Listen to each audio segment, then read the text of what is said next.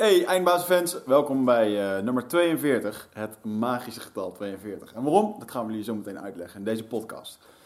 Uh, deze podcast die staat eigenlijk centraal om onze online training 12 Waves. Degenen die onze Facebook volgen, die zullen dit vast al een keertje gehoord hebben. En ook in de podcast hebben we het er uiteraard over gehad.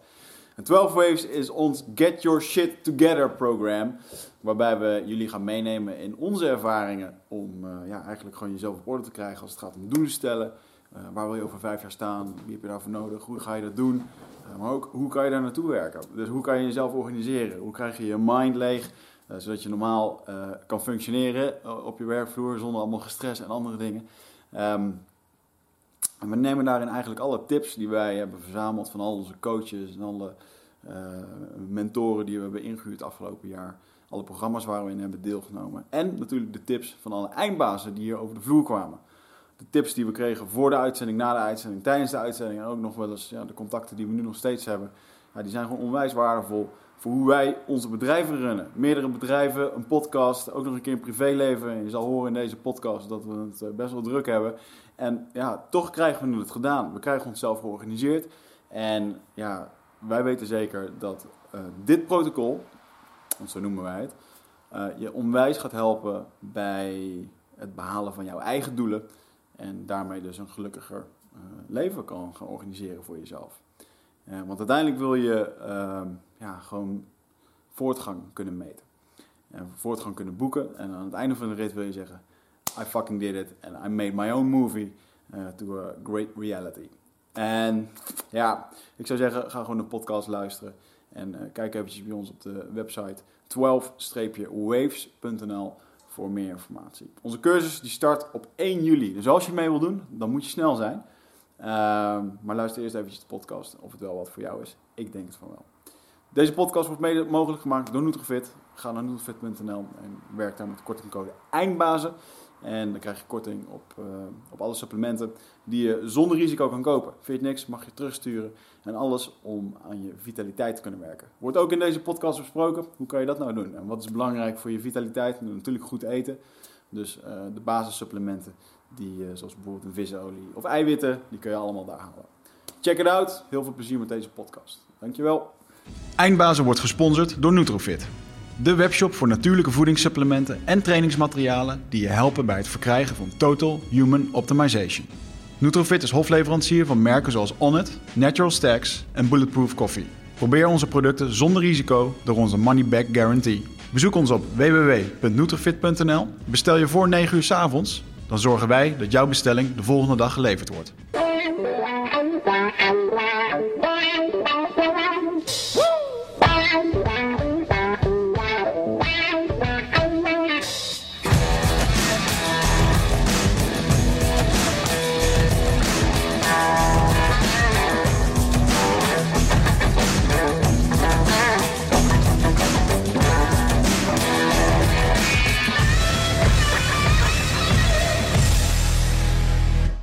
Dit is uh, het nummer. Dit is het nummer. Wat betekent dit nummer? Welk nummer? Nummer 42. Ja. ja. Misschien is het goed om daarmee te beginnen. Hè? Mm -hmm. um, het nummer 42 is um, het antwoord op de ultieme vraag over het leven, uh, het universum en alles. Het enige probleem is alleen, we zijn de vraag vergeten. Hoe... Waar komt dit vandaan? Dit is een... Uh... Het is ook echt zo, als ik nummer 42 google... Dan, dat is dan het eerste wat er staat, hè? Wikipedia. What the fuck, inderdaad. Ja, oké. Okay. Nou ja, uh, luister. Ik ben, um, zoals sommige luisteraars misschien wel of niet weten... ik ben diep in mijn hart uh, ben ik een IT'er. Ik ben een, uh, iemand die, nou ja zijn sporen heeft verdiend uh, in de ICT. Uh, en uh, ja, zoals menigeen wel weten, de ICT kent zo zijn eigen cultuur. En um, een van de dingen die erg populair is daar, is een boek van Douglas Adams. En dat is The Hitchhiker's Guide the Galaxy. En dat is een boek. En dat gaat over het feit dat de aarde wordt vernietigd... omdat er een intergalactische snelweg moet worden aangelegd. En één aardling wordt meegenomen door een buitenaards wezen... op een soort ja, Hitchhiker's Guide for the Galaxy. Mm, en centraal in dat verhaal is dus nou ja, het antwoord op de ultieme vraag over het leven, het universum en, ander, en alles. Uh, en het antwoord daarop was dus uh, 42. Alleen men was dus inderdaad de vraag vergeten. Um, en in het boek komen ze tot de conclusie dat het ook niet mogelijk is om het antwoord en de vraag in hetzelfde universum te hebben, want dan wordt het universum vernietigd en moet er een ingewikkelder universum worden gemaakt. Dat is eh, de essentie van het boek. Makes, makes sense. Ja. O- Oftewel oneindigheid. Eigenlijk wel. Ja. Non-dualisme, weder, wederom. Nou ja, goed. En ehm, omdat we natuurlijk met eh 12 Waves zijn gestart. En 12 Waves mede om die reden als een soort easter egg eigenlijk ook uit 42 stappen eh, bestaat. Leek het ons ook wel mooi om podcast 42, in het kader van een eh, stukje synchroniciteit, ehm, daarvoor te gebruiken om daar eens met jullie over te praten. Ja. Dus ehm, Wat is Ja. 12 Ways? Ja, 12 wat Ways is jouw kindje eigenlijk. Ja, eigenlijk wel. Nou ja, ja wat is het? Ehm, we noemen het nu het, eh, het, het 12 Waves protocol. Het heeft veel namen gekend. Het heeft een aantal iteraties gekend. We hebben het ooit nog een keer het Zen-protocol genoemd. Toen we daar Mm. ooit mee zijn begonnen. En wat het, wat het eigenlijk is, is een soort... Ja, het is een raamwerk. Het is een, eh, een framework. Eh, Als ICT'er ben ik gewend om te denken in raamwerken en systemen en modules en dat soort dingen. En ehm, nou ja, de laatste paar jaar zijn jij en ik natuurlijk eh, best wel bezig geweest met het vormgeven van ons leven. In een stukje ondernemerschap, maar ook in een stukje werk-privé-balans, in een stukje zingeving binnen ons leven. Mm. En ehm, nou, we hebben wel gemerkt dat dat moeilijk is. Ik bedoel, dat is echt niet makkelijk. En ehm, op het moment dat je daarmee bezig gaat, eh, merk je al redelijk snel dat je daar toch wel hulp bij nodig hebt. Dus sommige dingen kun je gewoon als mens niet meer uit je hoofd. Of eh, het kan geen kwaad om gestructureerd over sommige dingen na te denken. En er zijn een heleboel mensen eh, die je daarbij helpen. Soms gratis, soms met allerlei programma's. En ik denk dat we wel kunnen zeggen dat jij en ik nou een heleboel van die verschillende systemen geprobeerd hebben over de loop der tijd. Kun je er eens een paar noemen die jij, Nou, waar jij veel aan hebt gehad? Ja, ehm, ik ben natuurlijk begonnen met ehm, Getting Things Done Mm. als eh, methode. Ik bedoel, we hebben hier David Allen in de studio gehad in podcast 40. Eh, vertellen we ook eigenlijk op hoofdlijnen wel iets over 12 heeft gedacht goed, maar dan gaan we ook best wel diep in over Getting Things Done. Dat is een hele mooie methode die mij veel heeft gebracht om grip te krijgen op mijn werk. Ja. Ehm, en een beetje controle op de war, eh, ja, de weerwar die zo af en toe in mijn hoofd speelde. Dus dat was heel erg prettig. Mm. Maar ehm, dat was een goede manier om grip te krijgen op acties en op dingen in je hoofd. Maar er waren ook dingen die ik nodig had om op een eh, langere termijn eh, iets meer structuur aan het verhaal te geven. En nou, ik zei het al, ik ben een ICT'er en daar werkten we met zaken als bijvoorbeeld Scrum. Ah ja. Ja. Ja. wat natuurlijk ehm, eigenlijk denken in iteraties is. Dus eh, binnen softwareland leren we al redelijk snel de les dat moeilijke eh, gewenste uitkomsten, bijvoorbeeld een softwareoplossing, kun je eigenlijk niet in één keer uitdenken. Mm. Hè, dat deden we vroeger wel, dat noemde je dan de watervalmethode. En dan schreef je een pak met specificaties. En dat beschreef dan wat die applicatie moest doen. En dan ging een groep mensen ging dat bouwen. Dan kwam je een half jaar later kwam je weer bij elkaar. Eh, en dan kwam je tot de conclusie dat ze echt iets compleet anders hadden gebouwd als jij had verwacht. Ja. Ehm, en dat zit hem in het feit dat mensen pas weten wat ze willen als ze het zien. Eh, en het antwoord binnen softwareland daarop was... werk nou eigenlijk gewoon in kleine iteraties, werk incrementeel. Ja. Ehm, en toen dacht ik, hé, dat ehm, zou eigenlijk ook best wel handig zijn... eh, op het moment dat je aan jezelf aan het werk bent. Hè? Dus eh, gewoon werk in incrementen. Werk in, eh voortschrijdend inzicht is een ding. Je ziet heel vaak dat op het moment dat mensen met allerlei dingen aan de slag gaan... hebben ze een heel plan gemaakt. En dan maken ze de eerste twee stappen. Ja. En dat plan, dan kwam ze, oh, oh shit, eh, er verandert iets. Of hey, weerstand waar ik het niet verwacht. En dan moeten ze het hele plan weer op de kop gooien. Ja. Ja, dat is niet heel handig. Ik denk dat je wel moet bepalen welke kant je ongeveer uit wil en wat je wil bereiken. Maar dat je wel met een systeem moet werken dat daar rekening mee houdt. Nou, de Scrum was daar een hele mooie voor. Mm. En ehm, nou, vervolgens kwam ik vanuit IC2 kwam ik er nog een aantal op het spoor. Eh, bijvoorbeeld Kanban. Kanban is ook een methode die eigenlijk in incrementen werkt. Dingen terugbrengen naar eh, simpele prioriteitenlijsten op basis van veel impact. Ja. Ehm, en dingen als Kaizen. Dat, wat ook managementmethodes zijn die eigenlijk zeggen... joh, probeer geen Big Bang implementaties te doen. Die werken niet. Probeer het elke dag 1% beter te doen. En werk in een systeem wat eigenlijk... Ja, een protocol dat continu je waarde probeert te verbeteren. Dus, Ja. nou, dus daar zaten een aantal zaken in eh, die ik... waarvan ik dacht van... hé, maar dit is ook wel toepasbaar. Dit is niet alleen in softwareland toepasbaar. Mm. Dit is op allerlei zaken toepasbaar. Bijvoorbeeld ook op projecten of dingen van zelfontwikkeling. Ja, als ik kijk naar jou, ehm, dat is wel grappig, want ik heb dan wel weer, ik ga echt naar de, het liefst naar de guru toe om eh, daar een cursus te volgen. Eh, om vervolgens even wat geld te betalen om een aantal weken onder handen genomen te worden. Hm. Ehm, ik denk dat mijn nou grootste turnaround daar, en nou, Getting Things Done, daar hebben wij elkaar eigenlijk wel in gevonden al en eh, dat we dat eh, inderdaad deden. Dus dat, eh, dat zit gelijk. Eh, voor mij was het op een gegeven moment wel eh ja, Michael Pelagic, natuurlijk in de studio is geweest. Ja. Dat een jaar of eh, drie geleden. En ik weet nog wel dat, ehm, Dat ik bij hem zat en dat hij op een gegeven moment zei van... joh, uh, waar wil je over vijf jaar staan? Ja, dan uh, wil ik een uh, groot huis en financieel onafhankelijk zijn. Mm. Oké, okay. beschrijf financieel onafhankelijk. Uh, ik zeg gewoon veel geld. Ja, wat is veel geld? 3 miljoen, 20 miljoen? Ja. Of een miljoen, net wat je wil. En hoe ziet, je, hoe ziet jouw ideale dag eruit over vijf jaar? Beschrijf hem maar. Gewoon van begin tot eind. En wat wil je en, hoe, en dan vervolgens hoe ga je daar komen? En ik dacht echt van, wow man. Uh, en het mooie was dat het, het brengt verzet met zich mee, dat soort vragen. Want uh, je moet dan in één keer gaan nadenken over harde realiteit. Dat op het moment dat jij 20 miljoen wil gaan hebben over drie jaar. Ja, dat je er wel wel voor wat moet gaan doen. En ik merk het toch wel, uh, ik merk nu ook steeds wel als ik wel eens met mensen aan het, aan het spreken ben of ik doe eens een keer een coachinggesprek, dat mensen het eng vinden om daar naartoe te werken. Iedereen mm -hmm. wil wel wat, maar uiteindelijk is die stap er naartoe van hoe gaan we dat doen is onwijs moeilijk. En ik vond dat Michael heeft me daar wel onwijs mee uh, op de weg gezet met uh, ja, heldere doelen stellen en ook gewoon vraag gewoon vijf keer hoe ga je dit doen, weet je, dat je iedere Mhm. keer tot de kern komt. En daarnaast ben ik uh, ik was toen ontzettend veel met marketing bezig, natuurlijk ook met mijn marketingbedrijf. Dus ik heb toen besloten om uh, marketing. Uh, ik heb een half jaar bij Lewis House in de leer gezeten. Dat is wel echt een beetje de nummer één social media marketeer in, in Amerika. Een van de. Heel groot met webinars en met lead building. En dat was een onwijs goede cursus. Ook over hoe je jezelf moet organiseren, hoe je je marketing optuigt. Wel heel Amerikaans. Dus ik vond het soms voor Nederland niet helemaal toepasselijk. Maar het heeft me wel onwijs geleerd om ja, grootste denken. En het allerbelangrijkste is om toch gewoon uh, waarde te kunnen leveren Hm. met het product wat je levert. Dus dat was een mooie, echt specifiek op marketing. Uh, Brian Tracy is er ook nog een eentje. Dat is denk ik wel een beetje de bekendste ja, marketing management, nee, de, de management guru en persoonlijk leiderschapsguru van Amerika. Ja. Op dit moment. Oudere kerel heeft onwijs veel gedaan, maar echt super goede dingen. Over publiekelijk spreken, over uh, ook heel veel over het organiseren van jezelf. En het mooie is dat ik eigenlijk op hem kwam door uh, een andere, de laatste die ik hier aan toevoeg, en dat is Elliot Huls. Dat is uh, de, de fitness en fitnessguru van Amerika op Mm. YouTube. Um, Waar ik van denk van wauw, die gozer die heeft het best wel goed voor elkaar. Uh, doet het helemaal op zijn eigen manier. En ik, hij refereerde vaak naar die Brian Tracy. En dat waren gewoon de basiscursussen over ja, hoe communiceer je, hoe uh, zorg je dat je s ochtends je dingen gedaan krijgt. Mm. En dat je eerst je, je moeilijkste taakje doet en dat soort dingen. En toen dacht ik echt van jezus man, eigenlijk doet iedereen gewoon hetzelfde. Ja. Iedereen heeft het uit een aantal boeken. Een daarvan is net opnieuw uitgebracht trouwens door Michael Pelagic. Die uh, Think and Grow Rich. Ja. Het is, het, weet je, niemand hoeft het maar uit te vinden. Er is gewoon een blauwdruk voor.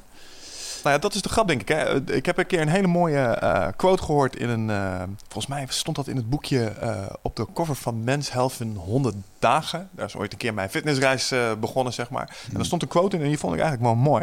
Daar stond in, er zijn miljoenen methodes, maar er zijn slechts enkele principes. Mm. En wat daar eigenlijk mee wordt gezegd, er zijn een aantal basisprincipes binnen de fitness en die telkens weer worden herkoud, zoals eiwitrijke diëten, train met overload. Maar iedereen gooit er telkens zijn eigen sausje overheen, waardoor het net weer een iets andere methode wordt. Maar ze roepen dezelfde basisprincipes aan. Ja. En ik denk dat het, als het om persoonlijke ontwikkeling gaat, dat dat net zo is. Ja. Ik denk dat er gewoon een aantal core concepts in zitten. En als je die eruit weet te halen, dat je eigenlijk die dingen hebt die ja, de meeste impact hebben. Ja. En dat is eigenlijk ook een beetje de reis die we, de, denk ik, de laatste jaren hebben gemaakt met elkaar. En de analogie die ik daar wel eens mee maak is... en ik denk dat jij en ik daar het voordeel hebben... dat we uh, de achtergrond hebben, sportief gezien, die we hebben. Namelijk het Brazilian Jiu-Jitsu. Um, want wat vind ik zo mooi aan Braziliaans Jiu-Jitsu? Um, dat is een vechtsport die zo lean is dat ze alle dingen die niet werken, alle vage, zeg maar, staande arm- en polsklemmetjes die in traditionele vechtsporten wel worden gedoseerd, maar waarvan we met z'n allen, als je hè, full contact vechtsporten doet, weet dat ze niet zo heel praktisch zijn in de praktijk. Dat hebben ze gewoon uitgehaald. Ze hebben het systeem uh, zo lean mogelijk en ze zijn gewoon gaan draaien. Ze zijn gewoon wedstrijden gaan vechten, vechten, vechten, vechten. En alles wat niet werkte, gooiden ze eruit. En alles wat wel werkte, hebben ze geperfectioneerd. Mm. Met als gevolg dat zij een systeem hebben wat gewoon altijd eh, voor de zo snel mogelijkste uh, voortgang gaat tot het verslaan van je tegenstander. Want dat is wat BEJ in principe doet. Mm. Nou, en als je het stapje maakt naar mixed martial arts, gebeurt er eigenlijk hetzelfde. En dan kijken ze over alle stijlen heen. Wat werkt er het best? Oh, die frontkick uit het karate werkt mooi. Uh, de hielhoek uit het taekwondo is perfect. En de knie uit het muay thai en een elleboog uit de muay die doen het ook goed. Dus ze pakken die technieken die werken. En ze gaan daar telkens voor een concept, want je vergeet een aantal uh, gurus, denk ik, die ook invloed op ons hebben gehad. Um, bijvoorbeeld Tim Ferriss. En wat Tim Ferriss mij heeft gebracht, is het concept van minimal effective dose. Hmm. Dat, ook in software, toen ik nog eh, software bouwde, heeft me dat.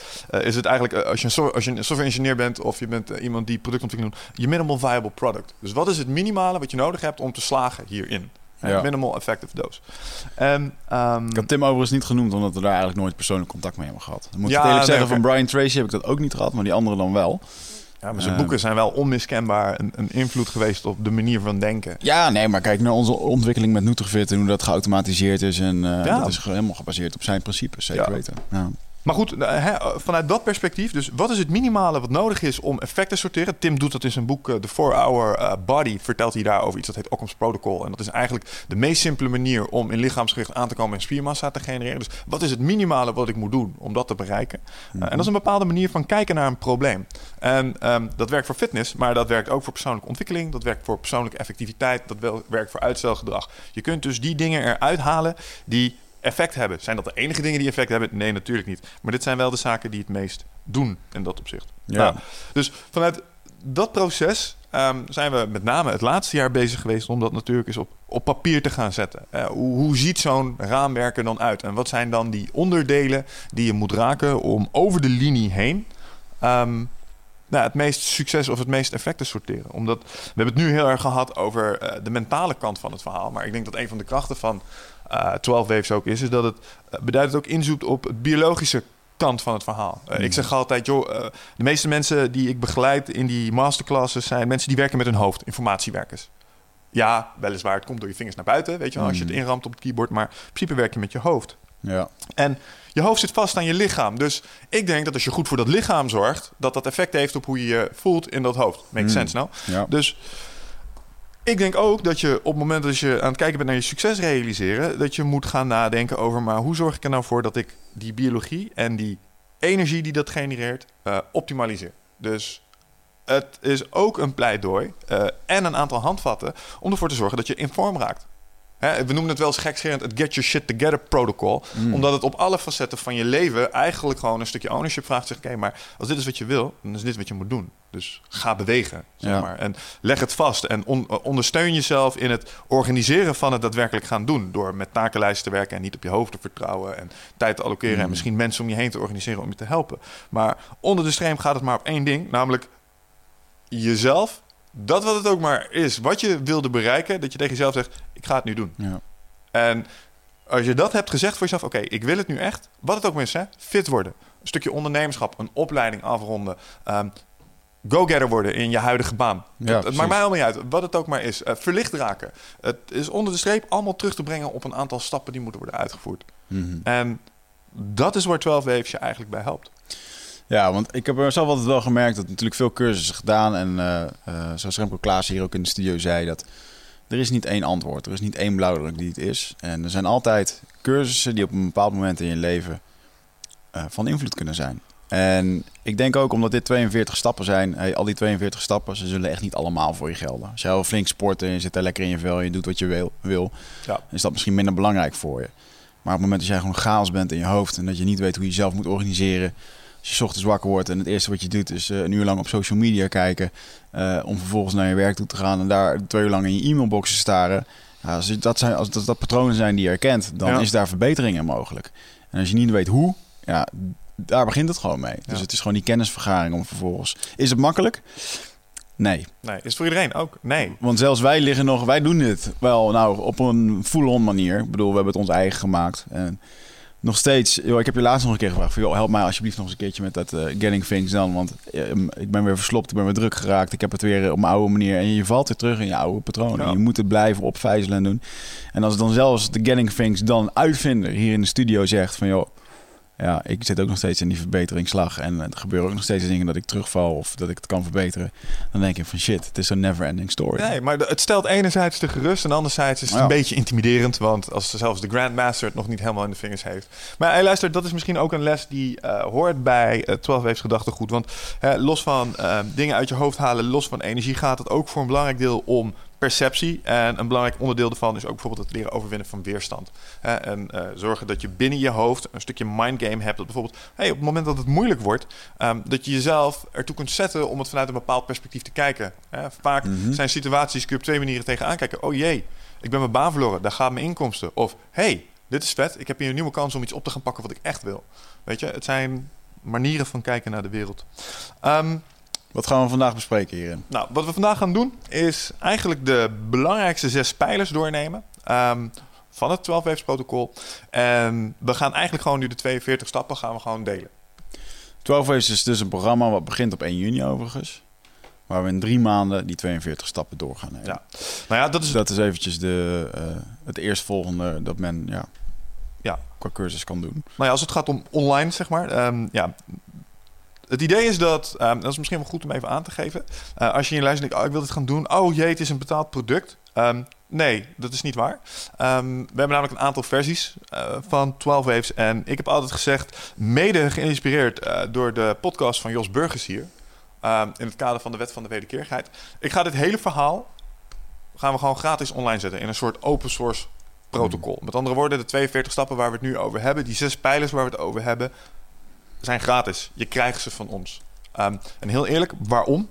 Omdat ehm, als ik denk in termen, we gaan het straks hebben over je stukje goals zetten. Eh, een van mijn doelen is om ehm, de training die ik nu de laatste paar jaren heb gegeven, heb ik inmiddels zo vaak gedaan. Dat ik het eigenlijk heel fijn zou vinden als ik hem niet al te vaak meer hoef te geven.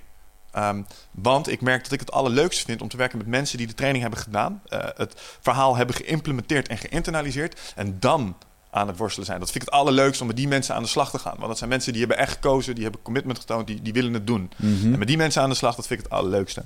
Dus dit is ook voor mij een soort opstap om ervoor te zorgen dat mensen een bepaalde basiskennis zal hebben. Weet je wel, common sense moet common practice worden. En als jij je common sense helemaal op- eh, up-to-date hebt, dan vind ik het allerleukste moment om met je aan de slag te gaan. Dus dit is ook zeg maar om ervoor te zorgen dat er een bepaalde basiskennis is. Eigenlijk Ja. willen we ook bijdragen aan de collectieve kennis van de mensheid. Dus je kan je op 12waves.nl inschrijven voor een e-mailcourse. En dan krijg je al deze 42 stappen krijg je gewoon uitgebreid toegelicht.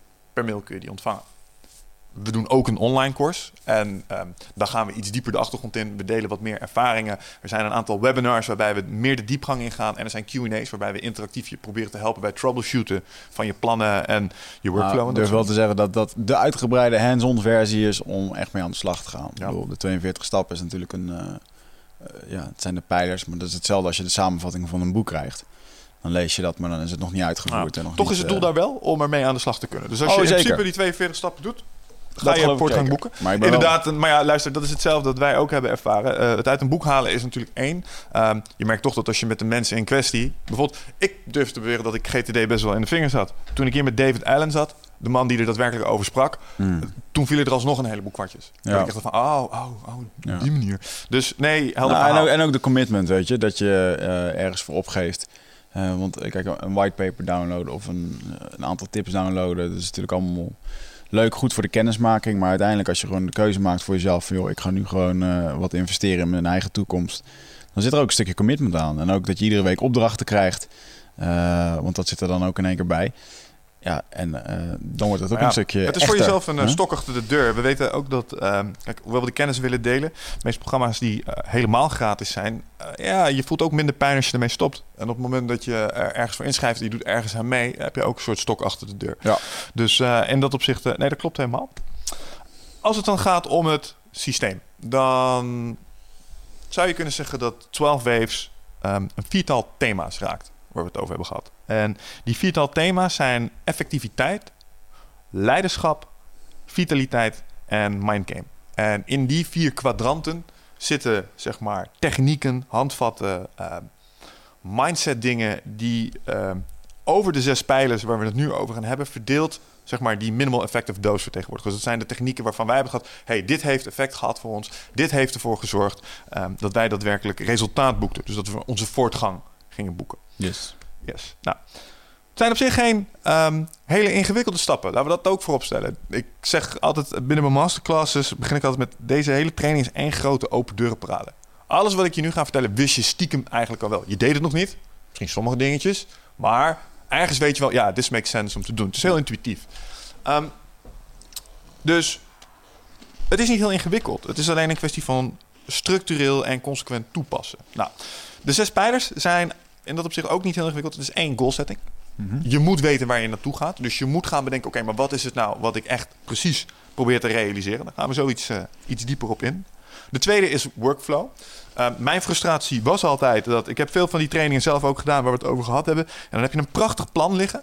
Uh, naar aanleiding van ben je helemaal geïnspireerd. Alleen dan komt het, gaat het over tot de uitvoer. En dan merk je altijd dat het sneuvelt. Omdat het te druk wordt. Andere dingen aan je trekken. Geen energie, moe. Weet je wel, motivatie, twijfel. Nou, dat moet je borgen in een proces. Gewoon in workflow. Um, Stap 3 is het leren werken in golven. Het heet 12 waves met een reden. Ik denk dat er een um, ja, wave-like nature of effort is. Hè. Als je kijkt als mensen inspanning leven, is het altijd inspanning, rust, inspanning, rust. Um, dat is ook wat Scrum ons leerde, zeg maar. Dus werk in incrementen. Als je die twee dingen combineert met In elkaar. stapjes, dus. Wat zeg je? In stapjes. Ja, in stapjes. Uh, maar Voor ook, de mensen die geen Engels kunnen. maar ook, nee, maar meer dan dat, meer dan in stapjes. Maar ook snappen dat er een piekinspanning is en dat er altijd rust moet zijn. Als sport ons iets geleerd heeft, dus de kennis die we hebben opgedaan in sport, is dat adaptatie plaatsvindt in de rust. Je wordt niet sterker als je aan het trainen bent, je wordt sterker in die dagen erna terwijl je aan het uitrusten bent. En ik denk dat dat voor, uh, zeg maar, informatiewerk, dus werk in je hoofd, ook zo is. Dus dat zit er ook in. Um, vier is het omgaan met weerstand. Uh, weerstand in mentale zin. We weten allemaal dat we, um, ik heb een heleboel mensen hierbij begeleid, hadden uh, al deels best wel goede systemen staan met takenlijstjes. Mm. En dan heb je die takenlijstjes voor je neus staan. En dan ben je alsnog niet aan het doen wat je moet doen. Hè? Of uh, dan heb je een reminder voor jezelf ingepland. Werk aan die presentatie en dan komt de reminder pop-up. En dan steek je middelvinger op en dan ga je alsnog weer terug naar het internet om iets anders te doen als ja. de bedoeling was. Dat heeft elk mens. Um, maar er zijn een aantal dingen die je kunt doen en organiseren om dat te verminderen. Dus uh, we gaan in, in op dat concept weerstand, dat is vier. Dan hebben we vijf. En dat is eigenlijk intervisie. Um, en dat komt neer op mensen om je heen organiseren die jou gaan helpen bij het behalen van je doelen. Um, wat is er leuker als uh, nou ja, uh, doelen behalen, samen doelen behalen? Uh, en wat is er nou sterker als samen met mensen om je heen um, structureel toewerken naar iets en op het moment dat je het moeilijk hebt, ook gewoon steun van ze kunnen krijgen? Of op het moment dat het heel goed gaat, het kunnen delen. Dus dat is een onderdeel erbij. En dan hebben we de laatste stap en dat is eigenlijk het optimaliseren van je fysieke en mentale energie. We korten dat gewoon even af naar energie. Um, en dat gaat eigenlijk om een stuk bewustwording als het gaat om um, stress. Stress is echt een killer als mm. het gaat om energie. We hebben dat beide aan de lijve ondervonden. Want yes. in het proberen te realiseren van onze dromen... hebben we allebei ook te maken gehad met de fysieke beperkingen van ons lichaam. Yes. Burn-outs zijn een ding. Uh, allebei aan, nou ja, uh, aan ontsnapt weliswaar, maar zeker mee te maken gehad. Um, en als het gaat om energie, uh, moeten we het ook hebben over dingen als training, voeding, ademhalingstechnieken en een stukje mindfulness. Omdat onder de streep gaat het natuurlijk maar op één ding. Laten we daar ook over duidelijk zijn. Je moet het gewoon doen. Just fucking do it. Dat is wat het inhoudt. Maar om het te doen heb je energie nodig. Ja. En ik denk dat je over meer energie beschikt als jij attent en goed omgaat met je voeding, met je lichaamsbeweging, uh, met je ademhalingstechnieken. Dat allemaal bij elkaar. Dus dat zijn, kort door de bocht, de zes hoofdpijlers van het 12 Waves protocol. Dus op die zes dingen gaan we bewegen. En in het online programma lopen we eigenlijk 1, 2, 3, 4, 5, 6 lopen we achter elkaar door. En op die onderdelen gaan we dingen voor je in stelling brengen. Yep. Dus dat is wat het is.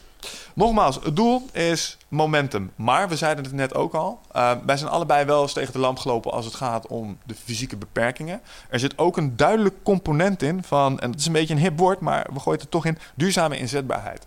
Ik heb heel veel mensen om me heen zien rennen voor doelen en ambities, maar zichzelf ook voorbij zien lopen erin. Jij bent Mm. er één van, ik zelf Yes. ben er ook één van.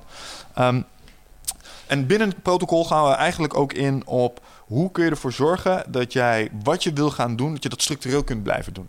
En welke investeringen moet jij doen in je vitaliteit om ervoor te zorgen dat je bijvoorbeeld, dat is vaak het voorbeeld wat mensen het mooist vinden, dat je een blije opa of oma kan zijn, die zijn kleinkind gewoon nog in de lucht kan gooien en achter de bal aan kan rennen. Er zijn een aantal dingen waar je dan op moet gaan bewegen.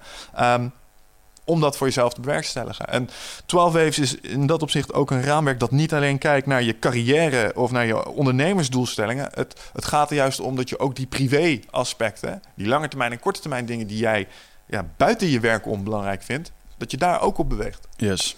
Nou, dat is um, kort door de bocht wat de zes pijlers zijn. En nou ja, ik denk dat het goed is dat we dan gewoon um, de 42 stappen nu stuk voor stuk even kort doornemen. Ja, man. Uh, zodat mensen een indruk krijgen van uh, wat we gaan doen. En nou ja, uh, eerste stuk was goal setting. En als we dan bij de eerste stap uitkomen, is het eigenlijk gewoon een heel concrete vraag. Je begon er net al over, wat is je droom? Nou, wat is jouw droom? Mijn droom? Uh, nou, mijn droom die is wel heel erg concreet geworden. Ja, maar ook veranderd weer. Hm. Ik bedoel, eh, toen ik hier eh, drie jaar geleden mee begon, had ik natuurlijk een social media bedrijf, eh, Easier, met, eh, waar we software maakten. Daar had ik grootste dromen mee. Om internationaal, een internationaal softwarebedrijf te worden. Ja. En toch is het zo gegaan dat het, ja, dat is het uiteindelijk niet geworden. Ik bedoel, er zijn af en toe situaties waardoor, waardoor dingen in één keer kunnen veranderen. Maar op dit moment weet ik dat ik verder wil met Nutrofit. Dat is natuurlijk het supplementenbedrijf wat we hebben. Daar wil ik graag een Europees merk van maken. Ja. Er zit een bepaalde omzetdoelstelling aan. Want ja, als we dan toch gaan werken, dan kan het maar beter ook wat opleveren. Ja, maar wat, is daar eigenlijk, wat zit daar nou eigenlijk echt achter? Want je bent nu eigenlijk al een stapje verder. Uh, Mhm. maar wat is je echte, echte droom? Want eh, als ik hem bijvoorbeeld even op mezelf betrek. ehm, mijn echte droom werd ooit duidelijk toen ik een TED-talk zag van Nigel Marsh. En dat Mhm. ging over de balans tussen werk en privé. En die man in zijn TED-talk beschrijft een werkdag, de ideale werkdag, ook in mijn hoofd. Zeg maar, gewoon niet om zes uur je bed uit te hoeven omdat het Ja, moet, ja. maar gewoon omdat je wil. En dan even sporten omdat het goed is. En dan nog even leuk met je vriendin tijd doorbrengen. Dan een paar uur werken. Dan een inspirerende afspraak. Dan weer een paar uur werken. Nog even wat sporten, tv Klopt. kijken. Gewoon een relaxte werkdag die ideaal klinkt.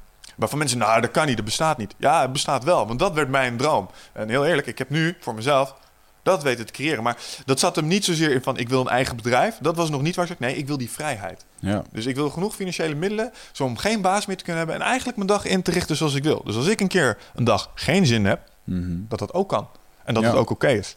Dus dat is waar we beginnen. Dus wat is je echte wens? Wat wil je proberen te bereiken in je leven? Dus waar krijg jij een goed gevoel van? En wat staat je nu tegen daaraan? Dus wat, wat zou de ideale wereld voor jou zijn? En dan komen we inderdaad in stap 2, en dat is waar je eigenlijk al een stukje in op weg was. Ehm, omschrijf dan de gewenste uitkomst. Mhm. Wat is het, hoe ziet het eruit op het moment dat je die droom realiseert? Voor mij werd het duidelijk, ik moet zelfstandig ondernemen. Ja. Ehm, en daar kwam een Nutrofit uit, daar kwam een eindbaas uit, daar kwam een 12 uit. Dus dat werd daar heel concreet. Die dingen kon concreet gaan omschrijven. Mhm. Ehm, hoe heb jij dat proces ehm, in het begin vormgegeven voor jezelf? Want wij zijn gewoon begonnen met...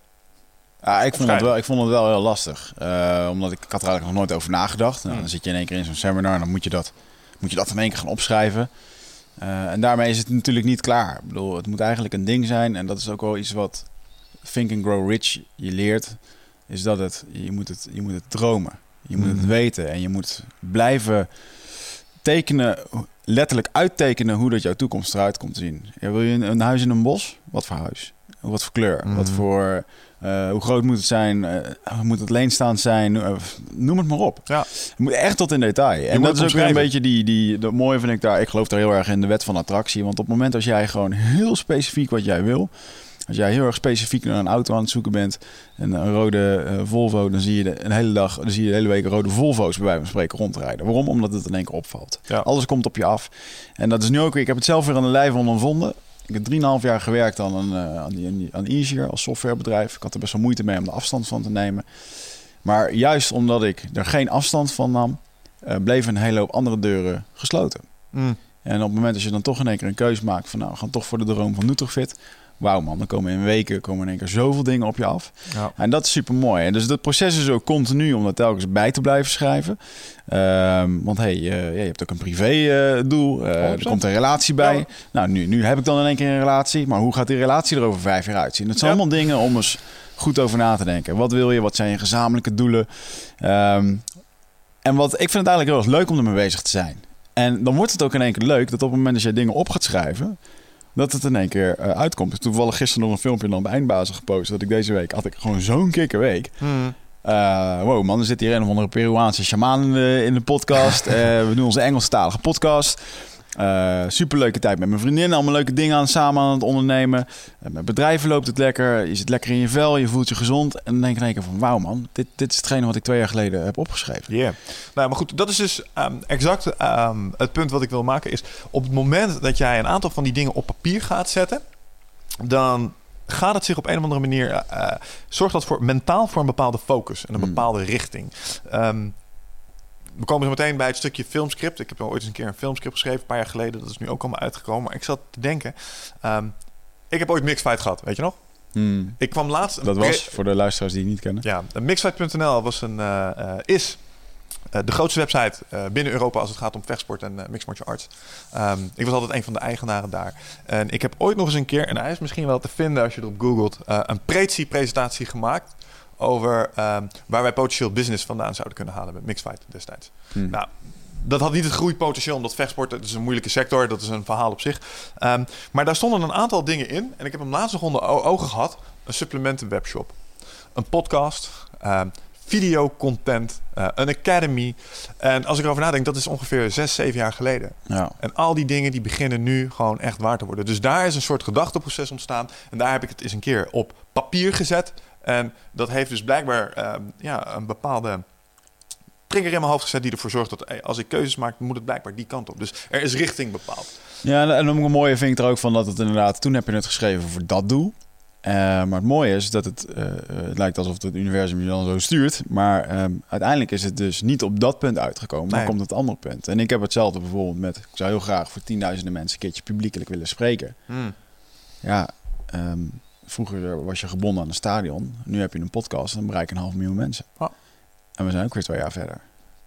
Dus het manifesteert zich toch op een of andere manier. Weet Alleen je? niet altijd op de manier waarop je verwacht. Ja. En dat is, dat is misschien wel het leuke. Zo af en toe dan denk je van... oké, oh, hier nam het een wending die ik niet helemaal zou aankomen. Maar het is wel precies wat we in gedachten hadden. Mm. Nou, goed. Ehm, dus het gaat erom dat je eh, de gewenste uitkomst omschrijft. Dus je moet, hè, er zit ook iets, en ik zou mensen ook adviseren, schrijf het met de hand. Ik ben de laatste tijd echt weer een transitie aan het maken naar handschrijven, omdat ik gewoon merk dat iets met de hand opschrijven doet iets in je hoofd. Ja, ik vind het ook het... eh, we hebben alle twee zo'n boek. Ik heb tegenwoordig het grote tovenboek. Ja, Mooi kafje. En dan schrijf ik alles in eh, qua al mijn visies en dingen. doktershandschrift. Doktershandschrift inderdaad. Maar gewoon alles wat... een juist in de rustmomenten, als ik bijvoorbeeld even in de trein zit of zo... er komen dingen binnen. Allemaal pagina's met dingen. En ja, weet je, het is ook gewoon fijn om dat af en toe eens een keertje... Als je het opschrijft, dan heb je het als het ware een soort van geïmprint. Yep. En vanaf daar gaat het alleen maar verder ontwikkelen.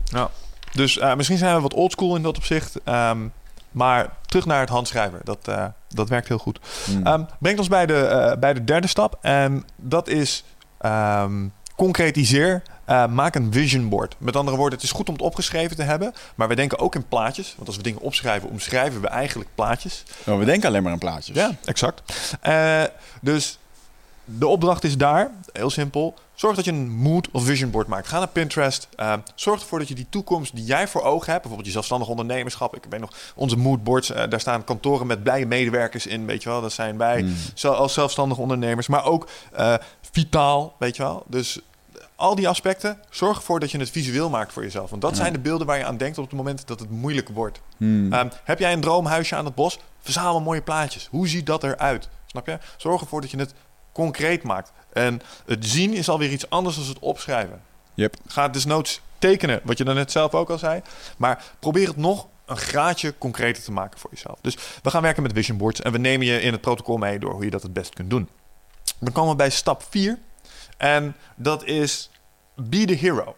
En wat we daar eigenlijk mee zeggen is...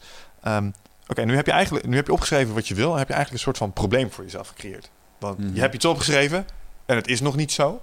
Ehm, en nu heb je eigenlijk ook een soort commitment naar jezelf uitgesproken van ja, dit is wat het zou moeten zijn. Mhm. David Allen zei hier: de grootste frustratie bij een boel mensen is het niet nakomen van commitments aan zichzelf. Ja. Toch? En ehm, als je kijkt naar hoe mensen al generaties, echt duizenden jaren lang, informatie overdragen aan elkaar, dus kennis, ehm, maar ook informatie over nou ja, eh, zeg maar de planeet of hoe je dingen zou moeten doen, dan doen we dat in de vorm van verhalen. Mhm. Hè, storytelling. Storytelling is heel erg populair momenteel. Waarom? Omdat het inprikt op een soort primitief, eh, evolutionair systeem dat in je zit. Namelijk, wij zijn heel gevoelig voor verhalen. Yep. Als jij een goed verhaal hoort, dan kun je geëmotioneerd raken. eh, dan vergeet je het nooit meer. Je haalt de kernlessen eruit. En als iemand jou een inspirerend verhaal vertelt over waar die heen wil, dan raak jij ook gemotiveerd en wil je hem helpen. Dus verhalen zijn krachtig. Yep.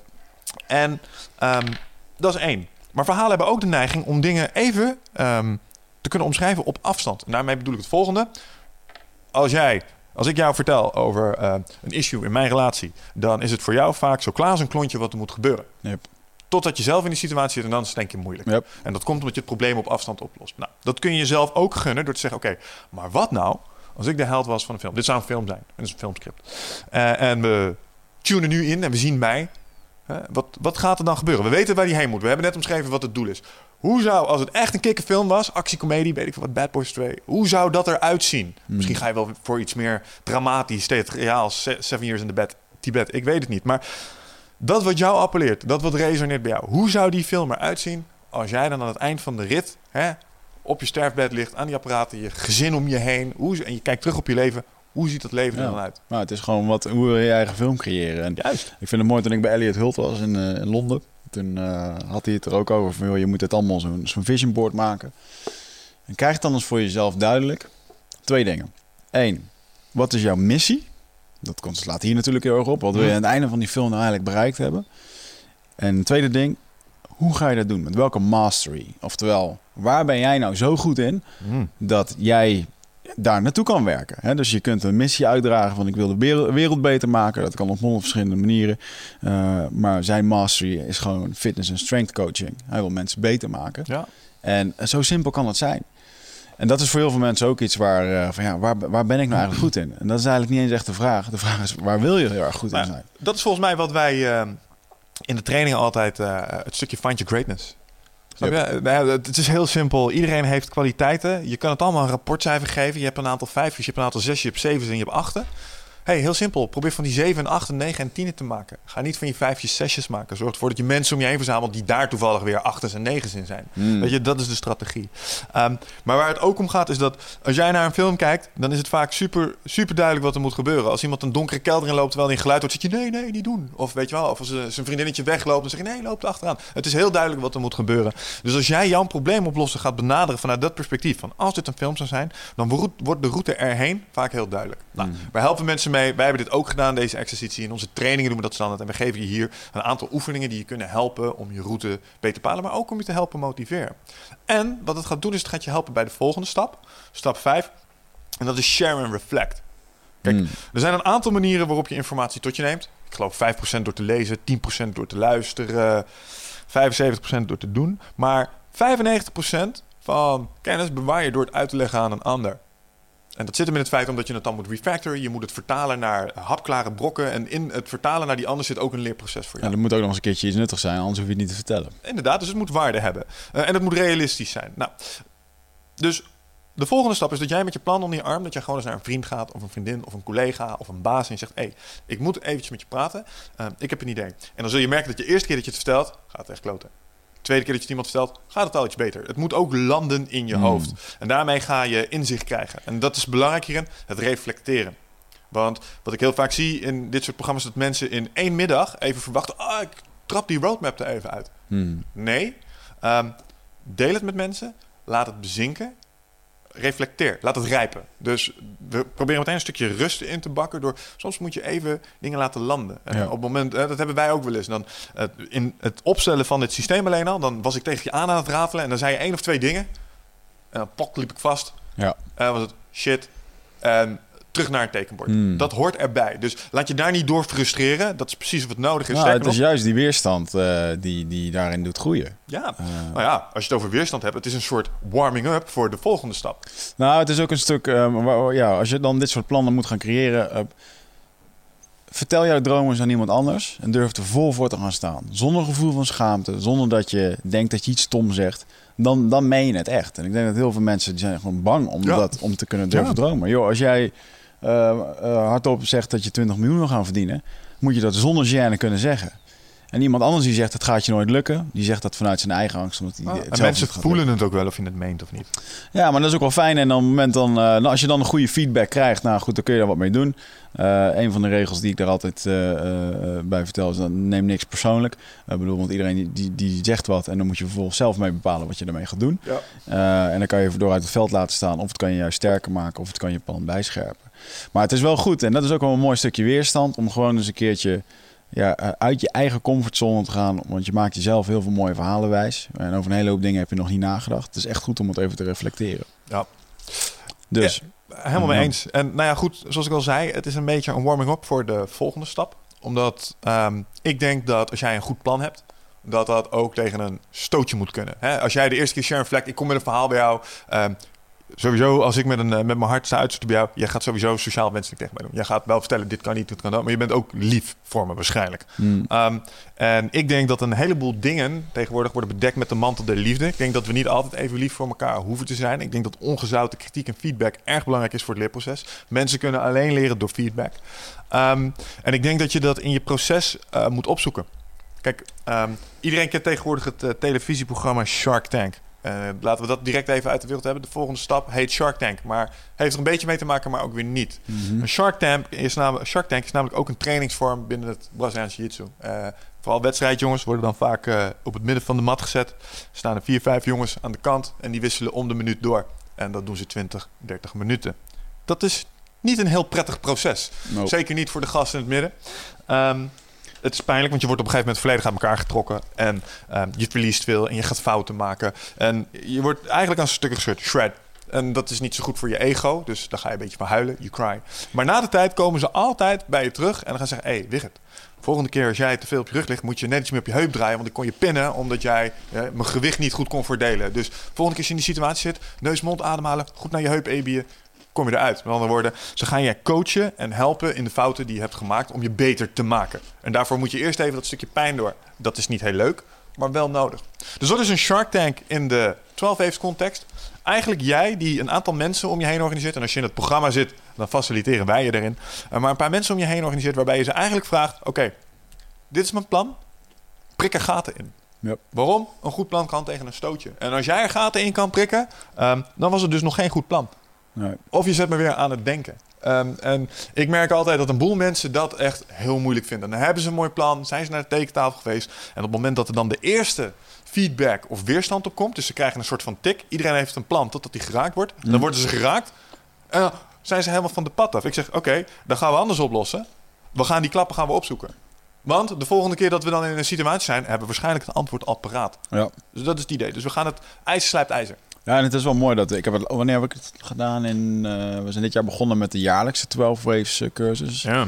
Januari, daar hebben we in uh, februari dit gedaan, volgens mij. Nee, maart. Of in maart. En ik dacht toch wel dat ik behoorlijk alles gewoon op orde had qua wat ik wilde. En omdat ik er zo erg mee bezig ben. En ja, dan merk je toch ook dat dat ik gewoon ook wel op bepaalde momenten gefileerd werd daar. Van joh, weer ja, leuk dat je het allemaal wil, maar je laat we af van je doel. Waarom ben je al die andere dingen aan het doen? Ja, is ook leuk. Ja, ja alles is leuk, weet je. Om echt die focus te houden en gewoon ja. haar scherp op te zijn. Ja. En dat is wel... Uh, en ik, een andere jongen in de groep die uh, um, plannen had voor uh, over tien jaar zijn eigen bedrijf op te richten. En ja, die eigenlijk gewoon erachter kwam van, joh, over tien jaar, waarom doe je het niet over vijf jaar? Ik bedoel, Mhm. al die lange tijd, het is allemaal uitstelgedrag, weet je? Nou, en dat is het mooie aan, ja, exact dat. Want als jij je plan maakt, bouw je toch ook altijd wel margins of safety in. De Ja. andere kant op werkt ook dat het plan gewoon even iets ambitieuzer wordt gemaakt. Zo, eh, grappig dat je het hebt over het jaarprogramma. Ik weet niet of we het aan het begin goed hebben geschetst, maar ehm, we hebben dus het open source programma. We hebben het online 12 weken programma. We hebben ook een 12 maanden programma. We zijn nu het eerste pilotjaar daarin aan het draaien, waarbij we in eerste instantie met 12 man zijn begonnen. Ja. Nou, dat trokken we ook al redelijk snel de les dat het niet voor iedereen is, want we zijn nog met z'n achter over. Yes. Um, maar wat we daar doen is eigenlijk dit hele protocol doorlopen met aanvullende keynote speakers. Michael Pilacic is bijvoorbeeld een keer geweest. Uh, we wilden wat dingen doen met Bas Kodde. Uh, de jongens van Overload komen nog een keer langs. Noël komt nog wat dingen doen. Dus dat is echt een jaarprogramma waarbij we elke laatste vrijdag van de maand de koppen bij elkaar steken. En hier inhoudelijk uh, Ja. mee aan de slag gaan. En inderdaad, het mooie daaraan is dat je nu eh, binnen een half jaar zie je daar gewoon ook de eerste mensen effect hebben. Wat ik heel mooi vind is dat een van de jongens, we laten zijn naam nog even buiten beschouwing, maar een van de boys die heeft nu zijn baan opgezegd. Zeg maar, sinds hij begonnen is met 12 heeft nu vier maanden later. ehm, heeft zijn baan opgezegd. Hij gaat er nu gewoon vol voor. Omdat hij gewoon heeft ingezien dat hij eigenlijk aan het uitstellen was met veiligheidsmarges. Ja, als ik dan over drie jaar zus. Nee, je moet gewoon nu aan de slag, gast. Dit is de tijd om het te doen. Ja. En dan zie je mensen gewoon bewegen. En dat komt dan door zo'n Shark Tank. Omdat gewoon sommige mensen even de vinger op de zere plek durven te leggen. En gewoon te benoemen waar het probleem zit. Ja. Ja, Nou, goed. Dus dan heb je je Shark Tank gehad. En dan komen we eigenlijk bij de laatste stap van goal setting. En dat is maak je roadmap. En een roadmap is een term die komt ook uit softwareontwikkelingsland. Het is eigenlijk een soort ontwikkelagenda voor je oplossing. Waarbij eigenlijk zegt, hey, volgend jaar bouwen we dit erbij aan. Dan bouwen we dit erbij aan. Eh, dat betekent dat we deze maanden hiermee bezig zijn. En het is eigenlijk niet meer als een overzicht. En een roadmap kan elke vorm kennen. Hè? Ik werk met Excel. Maar ik heb ook mensen gezien die hebben een roadmap op een heel mooi A3-formulier helemaal uitgetekend met bolletjes erop en zo. Dus je, we leveren meerdere formats aan ook in het online programma hoe je het kan doen. Maar wat het eigenlijk is, het is een overzicht van je 1 tot 5 jaar visie. Waar wil ik ongeveer zijn? Mhm. Vertaald naar mijlpalen. Dus concrete doelen die behaald moeten worden. Terugvertaald naar dingen die dan binnen dit jaar moeten gebeuren. Het, het standaard voorbeeld is: hey, ik ga zelfstandig ondernemer worden. Oké, dat is mooi. Dan heb je 10 klanten nodig. Dan heb je briefpapier nodig. Dan heb je een websiteje nodig. Er moet teksten komen voor die website. Ja. Dat kun je allemaal afpellen naar dingen. Ja. Je kunt sales funnels gaan maken. Oh, dat betekent dat ik op LinkedIn zoveel mensen per week moet benaderen om zoveel gesprekken te krijgen, om zoveel omzet te genereren. Snap je? Dus je moet naar een roadmap gaan toewerken. En die roadmap wordt een soort centraal instrument in de workflow stap. Hè? Dat is een product dat gebruik je. En die roadmap is ook nooit af. Nee. En mensen denken altijd, ja, dan heb ik een roadmap en dan ga ik nu vijf jaar mee aan de slag. Eh, nee, we gaan het straks hebben over werken in golven, maar je gaat dat ding maandelijks ga je erbij pakken. Zeg nog, je gaat wekelijks kijken of jij beweegt ten opzichte van de doelen die daar staan. Ja. Want dat zorgt voor die focus waar we het over hebben gehad. Want wij hebben die, eh, dat spanningsveld ook gekend. Dan wilden we heel graag, eh, hadden we dingen hadden we bedacht die we wilden, maar dan kwamen er allerlei andere kansen bij en dan ging onze aandacht daar naartoe. Ja. En sinds wij met roadmaps werken is het gewoon heel simpel. Nee, eerst nieuwe producten, dan een Alliance program, dan dat. Dit valt daar buiten, dus dit doen we nu niet. Ja, je bent snel geneigd. Wij, wij waren ook al geneigd om gewoon te veel te doen. Te veel, Ja. eh, eh, te veel op te schrijven. En ik, eh, ik weet nog wel, toen ik met Michael aan de slag ging, toen had ik na drie maanden ernstig goed succes. Sterker nog, ik ging letterlijk van 0 euro omzet naar 10.000 euro omzet. Goed bezig. Ehm is misschien wel eens leuk. Ik heb de ehm, WhatsApp eh, dingen van mij en Michael nog, waarbij ik hem gewoon appte van joh, dit is, het is weer gelukt. Het is weer gelukt. En het ging zo een paar maanden achter elkaar. Die ga ik wel eens een keertje op de website zetten. Dat is wel leuk als, leuk. als proof of concept. Ja. Maar ik ben daarna wel, eh, toen dacht ik van wauw man, die doelen stellen en zo, dit is echt heel tof. En toen ben ik ehm, van realistisch naar niet realistisch gegaan. En toen ben ik echt eh, alles helemaal in doelen gaan doen. En Hmm. toen ben ik mezelf wel weer voorbij ge- ge- gerend. En eh, ook met Nutrifit kwam op een gegeven moment, eh, er werden zoveel doelen gesteld. En op een gegeven moment werd ik dan pissig op mezelf dat ik de doelen niet haalde. Maar ja, het was ook wel heel erg veel. Ja, Dus maar dat is, dat is een goed leerproces om, om ook je roadmap continu bij te blijven wijzen van... hé, hey, oké, je hebt het niet gehaald. Hé, hey, is geen nood, man. Ja, Precies. je hebt maar twee handen en je hebt maar 24 uur in een dag. Nou, en dat realisme erin terugbrengen. Hè. Je gaat op een gegeven moment... De meeste mensen die eh, gaan werken met roadmaps, dat is altijd hilarisch. Ehm, dan laat ik je een roadmap maken en dan zie ik die eerste, ma eerste drie maanden, die zijn zo chockvol. En dan weet ik al wat tijdens de maandelijkse eh, retrospective naar voren gaat komen. hey, dit blijft over, dat blijft over, dit moet door worden getikt. Je gaat erachter komen dat je minder werk kunt verzetten als je verwacht. Mm. Hè, en dat je jezelf overschat. Dat is een leerproces in die eerste drie maanden. En je moet mensen daar ook echt bij begeleiden. Zo van, hé, hey, dat is oké. Dit is een inzicht, dat moet je even opdoen. Laat, laat dit een reden zijn om meer te delegeren, vriend. Snap je? Dus op die manier moet je er naar kijken. Het gevaar kleeft er inderdaad ook in dat je over gaat analyseren. Dus dan krijg je paralysis by analysis. Je bent alleen maar aan het nadenken over je doelen. Hmm. Dat is niet waar het voor is. Het is om te bepalen waar je grofweg heen wil. Hè? Het belangrijkste zit hem in het daadwerkelijk doen. Yep. Dat is tevens de tweede pijler waar we nu heen gaan. Dat is, dat is een stuk workflow. Want ik zei al, het is mooi dat je hebt nagedacht over eh, waar je heen wil. Maar ook daar kun je denken in termen van een minimal viable product. Snap je? Als ik mijlpalen heb uitstaan, oké, ze zijn misschien voor 80% af. Goed genoeg voor nu. Vaak zie je dat je veel meer tijd in die laatste 20% moet steken als in die eerste 80. Mm. En een van de dingen waar jij me nog regelmatig aan moet rennen is better done than perfect. Snap je? Verzand niet in perfectie. En dat geldt voor die roadmap. Daar, daar zit daar een risico en daar helpen we je ook mee. Ja. Nou, gaan we door naar het stukje workflow. Kijk, een van de dingen die eh 12 heeft beloofd is het eh, borgen van je dromen en ambities in een weerbarstige praktijk. En daarmee zeggen we eigenlijk zoveel. eh, leuk dat je al je dromen hebt opgeschreven, maar we weten dat het heel moeilijk gaat worden om ze daadwerkelijk te realiseren als je niet met een systeem gaat werken.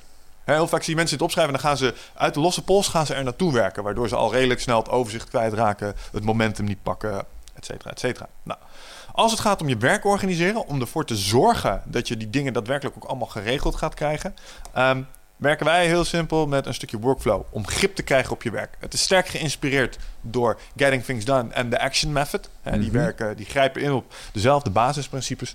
En het komt neer op het volgende: je kan je hersenen niet vertrouwen en je moet niks proberen vast te houden in je kop. Ik denk dat we het daar gewoon eens over kunnen zijn. Je hebt evolutionaire bagage. Je bent een aap met een smartphone. Je moet dat systeem ondersteunen. Dat is de essentie. Ja. Nou, de stappen die daarbij horen zijn de volgende om daar grip op te krijgen. En we hebben enerzijds met die roadmap hebben we bepaald, daar willen we naartoe. Dat hebben we vertaald naar concrete gewenste uitkomsten. Maar wat je heel vaak ziet is dat, dan weet ik precies waar ik heen wil, maar er zijn nog zoveel andere dingen die ook aandacht vragen. Nou, eerste stap die we met mensen doen waar ze altijd heel veel plezier van hebben, is een mind dump. En eigenlijk wat ik zeg is, open een Word document. En daar ga je nu alles intikken wat je aandacht vraagt, wat in je opkomt. Ja, echt alles, dat is echt heel veel. Dat valt wel mee, want je zult zien dat je naar 20 items denkt, "Uh, wat moet ik er nou nog op tikken? Ja. Ehm, maar er zitten er meer in. En ook hier geldt, werk hierin. ehm probeer dit niet in twee uur in één keer te doen. Maak hier gewoon gebruik van het concept distributed cognition. Dat zegt is eigenlijk zoveel als als jij een probleem in je hoofd giet, dan gaat je onderbewustzijn daarmee aan de slag. Dus als ik nu 10 minuten steek in een lijstje, alles wat in mijn hoofd zit, eruit gooien, even opschrijven. Ja. En ik ga iets anders doen, een kwartier. En ik kom terug en ik doe het nog 10 minuten, gaat het veel Nou, sneller. maar alles wat in je hoofd zit, daar bedoelen we eigenlijk gewoon mee. Alles wat er nog gedaan moet worden. Of je nou het groene hekje nog moet verven. Of dat je een Ja. barbecue moet organiseren. Alles eruit halen. Of nog, eh, ik wil niet meer buiten adem zijn als ik bovenaan een trap sta. Als dat Of ook een doel is. Als dat, ja, als dat in je hoofd zit. Of ik vind dat ik mijn vader te weinig zie. Als Ja. dat een doel is. Alles wat aandacht eist, moet eruit. Maar dat kan ook nieuwe sokken kopen zijn. Dat kan ook inderdaad een nieuw recept zoeken zijn om paleo te eten. Ik weet het niet. Alles wat in je kop zit, moet op die lijst. En je hoeft het in het begin helemaal niet eh, te sorteren of wat dan ook. Je moet het gewoon op die lijst dumpen. En als je je kop leeg hebt, dan ga je een sweep doen. Dan ga je door je huis lopen. En dan ga je gewoon, bijvoorbeeld, eh, dan moet ik dan altijd doen. Dan zet ik mijn, eh, mijn laptoptas op de kop en dan komen er allemaal kaartjes uit. Dan denk ik, oh ja, die gasten moet ik ook nog wat mee. En ja, dit moet ik ook nog doen. Of aantekeningen. Ah ja, Mm. snap je? Dus je gaat eigenlijk alles even één keer gewoon een soort van opschonen. Kijk ook in je auto, kijk in je sporttas, kijk bij je ouderlijk huis. Gewoon alles ophalen waarvan je denkt, hé, hey, dit zou de potentieel gewenste uitkomsten kunnen zijn. Want dat heb ik dan. Dan eh, open ik die kast die iedereen thuis heeft. En dan haal ik dat hele grote pak papieren uit. Met allemaal van die dingen die eigenlijk gearchiveerd hadden moeten worden. En brieven waar misschien nog wel wat in zit. Die ga je ook door gewoon zorgen dat je het overzicht krijgt. En dat is de eerste stap. Dat zit je allemaal gewoon in die grote lijst. Vervolgens gaan we een soort poortjes neerzetten. Namelijk, wat het probleem is voor de meeste mensen, is dat ze zeg maar, alles maar gewoon binnen laten komen. Hmm. Alles, alle kanalen staan open en dan gaan we kanaliseren. Dus we gaan mensen leren hoe ze met inboxes moeten werken. Niet alleen met je grootste e-mail-inbox, want die vraagt natuurlijk heel veel tijd en aandacht voor de meeste mensen. Mail is echt een tijdskiller. Daar moet je slim mee omgaan. Maar je moet ook een paar bakjes voor jezelf creëren. Waar je dus inderdaad, en dit komt één op één uit GTD, waar je dingen in kan gooien, waar je later met een protocolletje bij kan. Dus als het, dit als het in dit bakje zit, is het echt. Wat ik wel zeg tegen mensen, mail het me. Want als je het niet mailt of het staat niet in mijn WhatsApp-inbox, bestaat Mm. het niet, ga ik er niks mee doen. Dus als het in die inboxjes terechtkomt, dan moet je er iets mee. Dus jij gaat plekken voor jezelf organiseren waar je dingen neergooit. En dat kan je e-mail zijn, dat kan je WhatsApp zijn, dat kan een boek zijn waar je dingen inschrijft. Wigert liet net zijn boek zien, dat kan fungeren als een inbox. Als je er maar structureel terugkomt. Ja. Dat is de truc. Nou, dus dat is stap 2. Dus maar die jongen eventjes voor dat, dat is wel Hmm. een leuke voor die drie stapjes over hoe dat je dat dan. eh, eh, stel je krijgt mails binnen, je krijgt er 20 op een dag binnen. Dan moet je voor jezelf gaan afvragen: ga ik die nu allemaal eh, beantwoorden? Grootste tijdkiller is e-mail. Ga je bijvoorbeeld ook leren dat eh, je niet de hele dag in je e-mailbox moet zitten. No. Dat je 's ochtends, voordat je naar je werk gaat, niet je e-mail moet lezen. Dat je eh, het eerste uur dat je opstaat niet eens even in je telefoon moet kijken. Laat dat ding eens links liggen. Maar het is afhankelijk van je protocol. Maar in principe kun je een protocol inrichten waarbij je dat inderdaad niet doet. Het, le het leeft er... Ja, nou zo, ik doe het, zeg dat nu zo. Dat komt omdat David Allen mij hier op mijn flikker gaf... waar ik een beetje zielig lag te doen. Dat ik zo, er lagen zoveel appjes en er kwamen zoveel dingen binnen. Hij zei, dude, we got a word for that. It's called addiction. En toen dacht ik echt van... Holy fuck. Ja, ik ben inderdaad gewoon verslaafd aan sommige eh telefoondingen. Op tuurlijk. telefoon kijken of wat dan ook. En dan is het heel erg fijn dat je op een gegeven moment gewoon een protocol hebt... waarbij je smiddags om 1 uur je mailbox opent. Er zitten 20 mails in. Vijf mails, die doe je meteen. Die kan je meteen beantwoorden. Doe niet langer dan vijf minuten over. En vervolgens heb je nog een paar andere mails. Die hebben meer tijd nodig. En of die eh, verstuur je naar iemand door omdat je het kan delegeren. En de rest gaat gewoon in een projectmap... waarin je later tijd voor maakt de volgende dag. En dat je Ja. dat dan ook gaat doen. Ja, klopt. Dus ehm, ja, wat we eigenlijk leren is je poortjes neerzetten waar je zelf kunt bepalen of er werk doorheen komt of niet. Dus je hebt plekken nodig zodat het je niet overspoelt. Ehm, volgende stap is het implementeren van een masterlist. En ik, ik had het er net over een Word-document waar je al die gewenste uitkomsten inzet. Ehm, waar ik met mensen over het algemeen heen werk. En we praten even niet in termen van oplossingen. Dus het maakt mij niet zozeer uit welk takenlijstje manager je hiervoor gebruikt. Kan Excel zijn, kan een Word-document zijn. Eh, het kan Tool-do zijn, het kan Don't Forget the Milk zijn. Dat zijn Mhm. online clouddiensten ervoor. Maar het gaat erom dat jij ergens een list hebt. En wat, je, wat ik heel vaak zie nu in de praktijk is dat mensen een lijstje hebben voor het werk. En ze hebben misschien een paar memo'tjes in hun telefoon staan. Dat is dan een lijstje voor privé. Ehm, maar ze onderhouden aparte systemen voor beide situaties, voor beide contexten. Dat is een slecht idee. Wat je wil is, je wil één lijst waar alles op staat. Daar staan je vitaliteitsdoelstellingen op. Daar staan je carrière doelstellingen op. Daar staan je kennisdoelstellingen op. Je vitaliteit, je, je gezinsdoelstellingen. Het maakt allemaal niet uit. Het staat op één lijst. Want als jij, ik weet niet of je wel eens hebt gewerkt met twee agenda's. Werkt Nee, niet. Werkt niet. Eén systeem hebben. Kan gewoon niet. Je moet één systeem hebben. Dus zorg dat je het op één centrale plek inricht. Het geldt dus inderdaad ook, dus ook een, een gouden tip. Zorg dat je gewoon op één centrale agenda werkt. Als jij een Mhm. agenda hebt voor werk en voor thuis, werkt niet. Zorg ervoor dat het allemaal op één plek centraal binnenkomt. Dit is overigens wel een... eh, eh, met dit systeem... Ik denk dat ik het ook nog wel een paar keer ga veranderen. Dit heb ik al vaak veranderd, man. Ik heb bijna, denk, nou, ik heb al een stuk of tien Getting Things Done apps geprobeerd. Oh zo, ja. Eh, verschillende boekjes gekocht, een productivity manager, agenda's, in taken gewerkt met Excel of met, met je Outlook. Nee, weet je, ik, uiteindelijk denk ik wel dat ik honderd keer geswitcht ben en dan nu ben ik dan weer terug eigenlijk gewoon naar een boek. Gewoon Ja. zelf schrijven, heerlijk. Ja, maar ik werk nu hybride. Eh krijgen we het straks nog over. Maar ik heb in principe gewoon natuurlijk... Ik gebruik Toolado zelf als online taskmanager. Ik Mm. geloof wel in een cloud-oplossing waar ik één centrale taaklijst eh, overal eh, beschikbaar heb. Ja. Maar inderdaad, je kunt ook op papier kun je een heleboel dingen doen. Maar je moet wel synchroniseren. Kijk, als mijn boek ooit verloren raakt in de cloud heb ik het altijd overal. Nou, Yes. Dus je moet gaan werken met één centrale lijst waar je regelmatig komt, die je blijft aanvullen en die je gaat vertrouwen. Dat is een hele belangrijke, maar dat sluit aan bij het stukje workflow waar we het zo over kijken. Nou, volgende stap is slice and dice. En dat betekent eigenlijk dat die masterlist met gewenste uitkomsten, ehm, en gewenste uitkomsten zijn ook stressoren, bijvoorbeeld dingen waar je last van hebt, je kunt ze altijd klein maken en concreet maken in projecten. En eh, met, met andere woorden, als jij een gewenste uitkomst hebt fit te worden, dan kun je een project van maken. En een Hmm. project is een verzameling van acties. Dus dat betekent, ik wil fit worden. Nou, mooi. Dan is de gewenste uitkomst.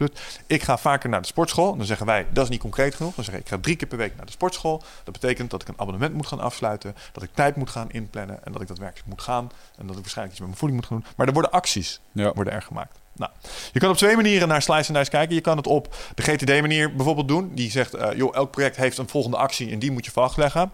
Ehm, ja, ik zelf geloof iets meer in de action method. Die is iets compleet. Die zegt, je moet denken in termen van action steps. En dat betekent dat er meerdere acties zijn die je direct al uit je hoofd kunt halen. Als jij een offerte moet sturen, moet je de contactgevers zoeken, moet je het mailtje sturen, moet je de follow-up inplannen. Die dingen die leg je allemaal vast. Maar je hebt niet alleen acties bij projecten, je hebt ook reference. Daar, is- daar, daar liggen ze redelijk op één lijn. Maar het komt eigenlijk neer op, eh, er is naslag. Jij stuurt mij soms presentaties of productomschrijvingen van supplementen. Zijn dat acties voor mij? Nee. Wil ik ze bewaren? Ja, ik heb er waarschijnlijk wel iets aan. Als ik een masterclass heb gegeven, ik mail jou de sheets en de oefeningen. Nou, De oefeningen zijn actionable, maar de sheets is reference, is naslag.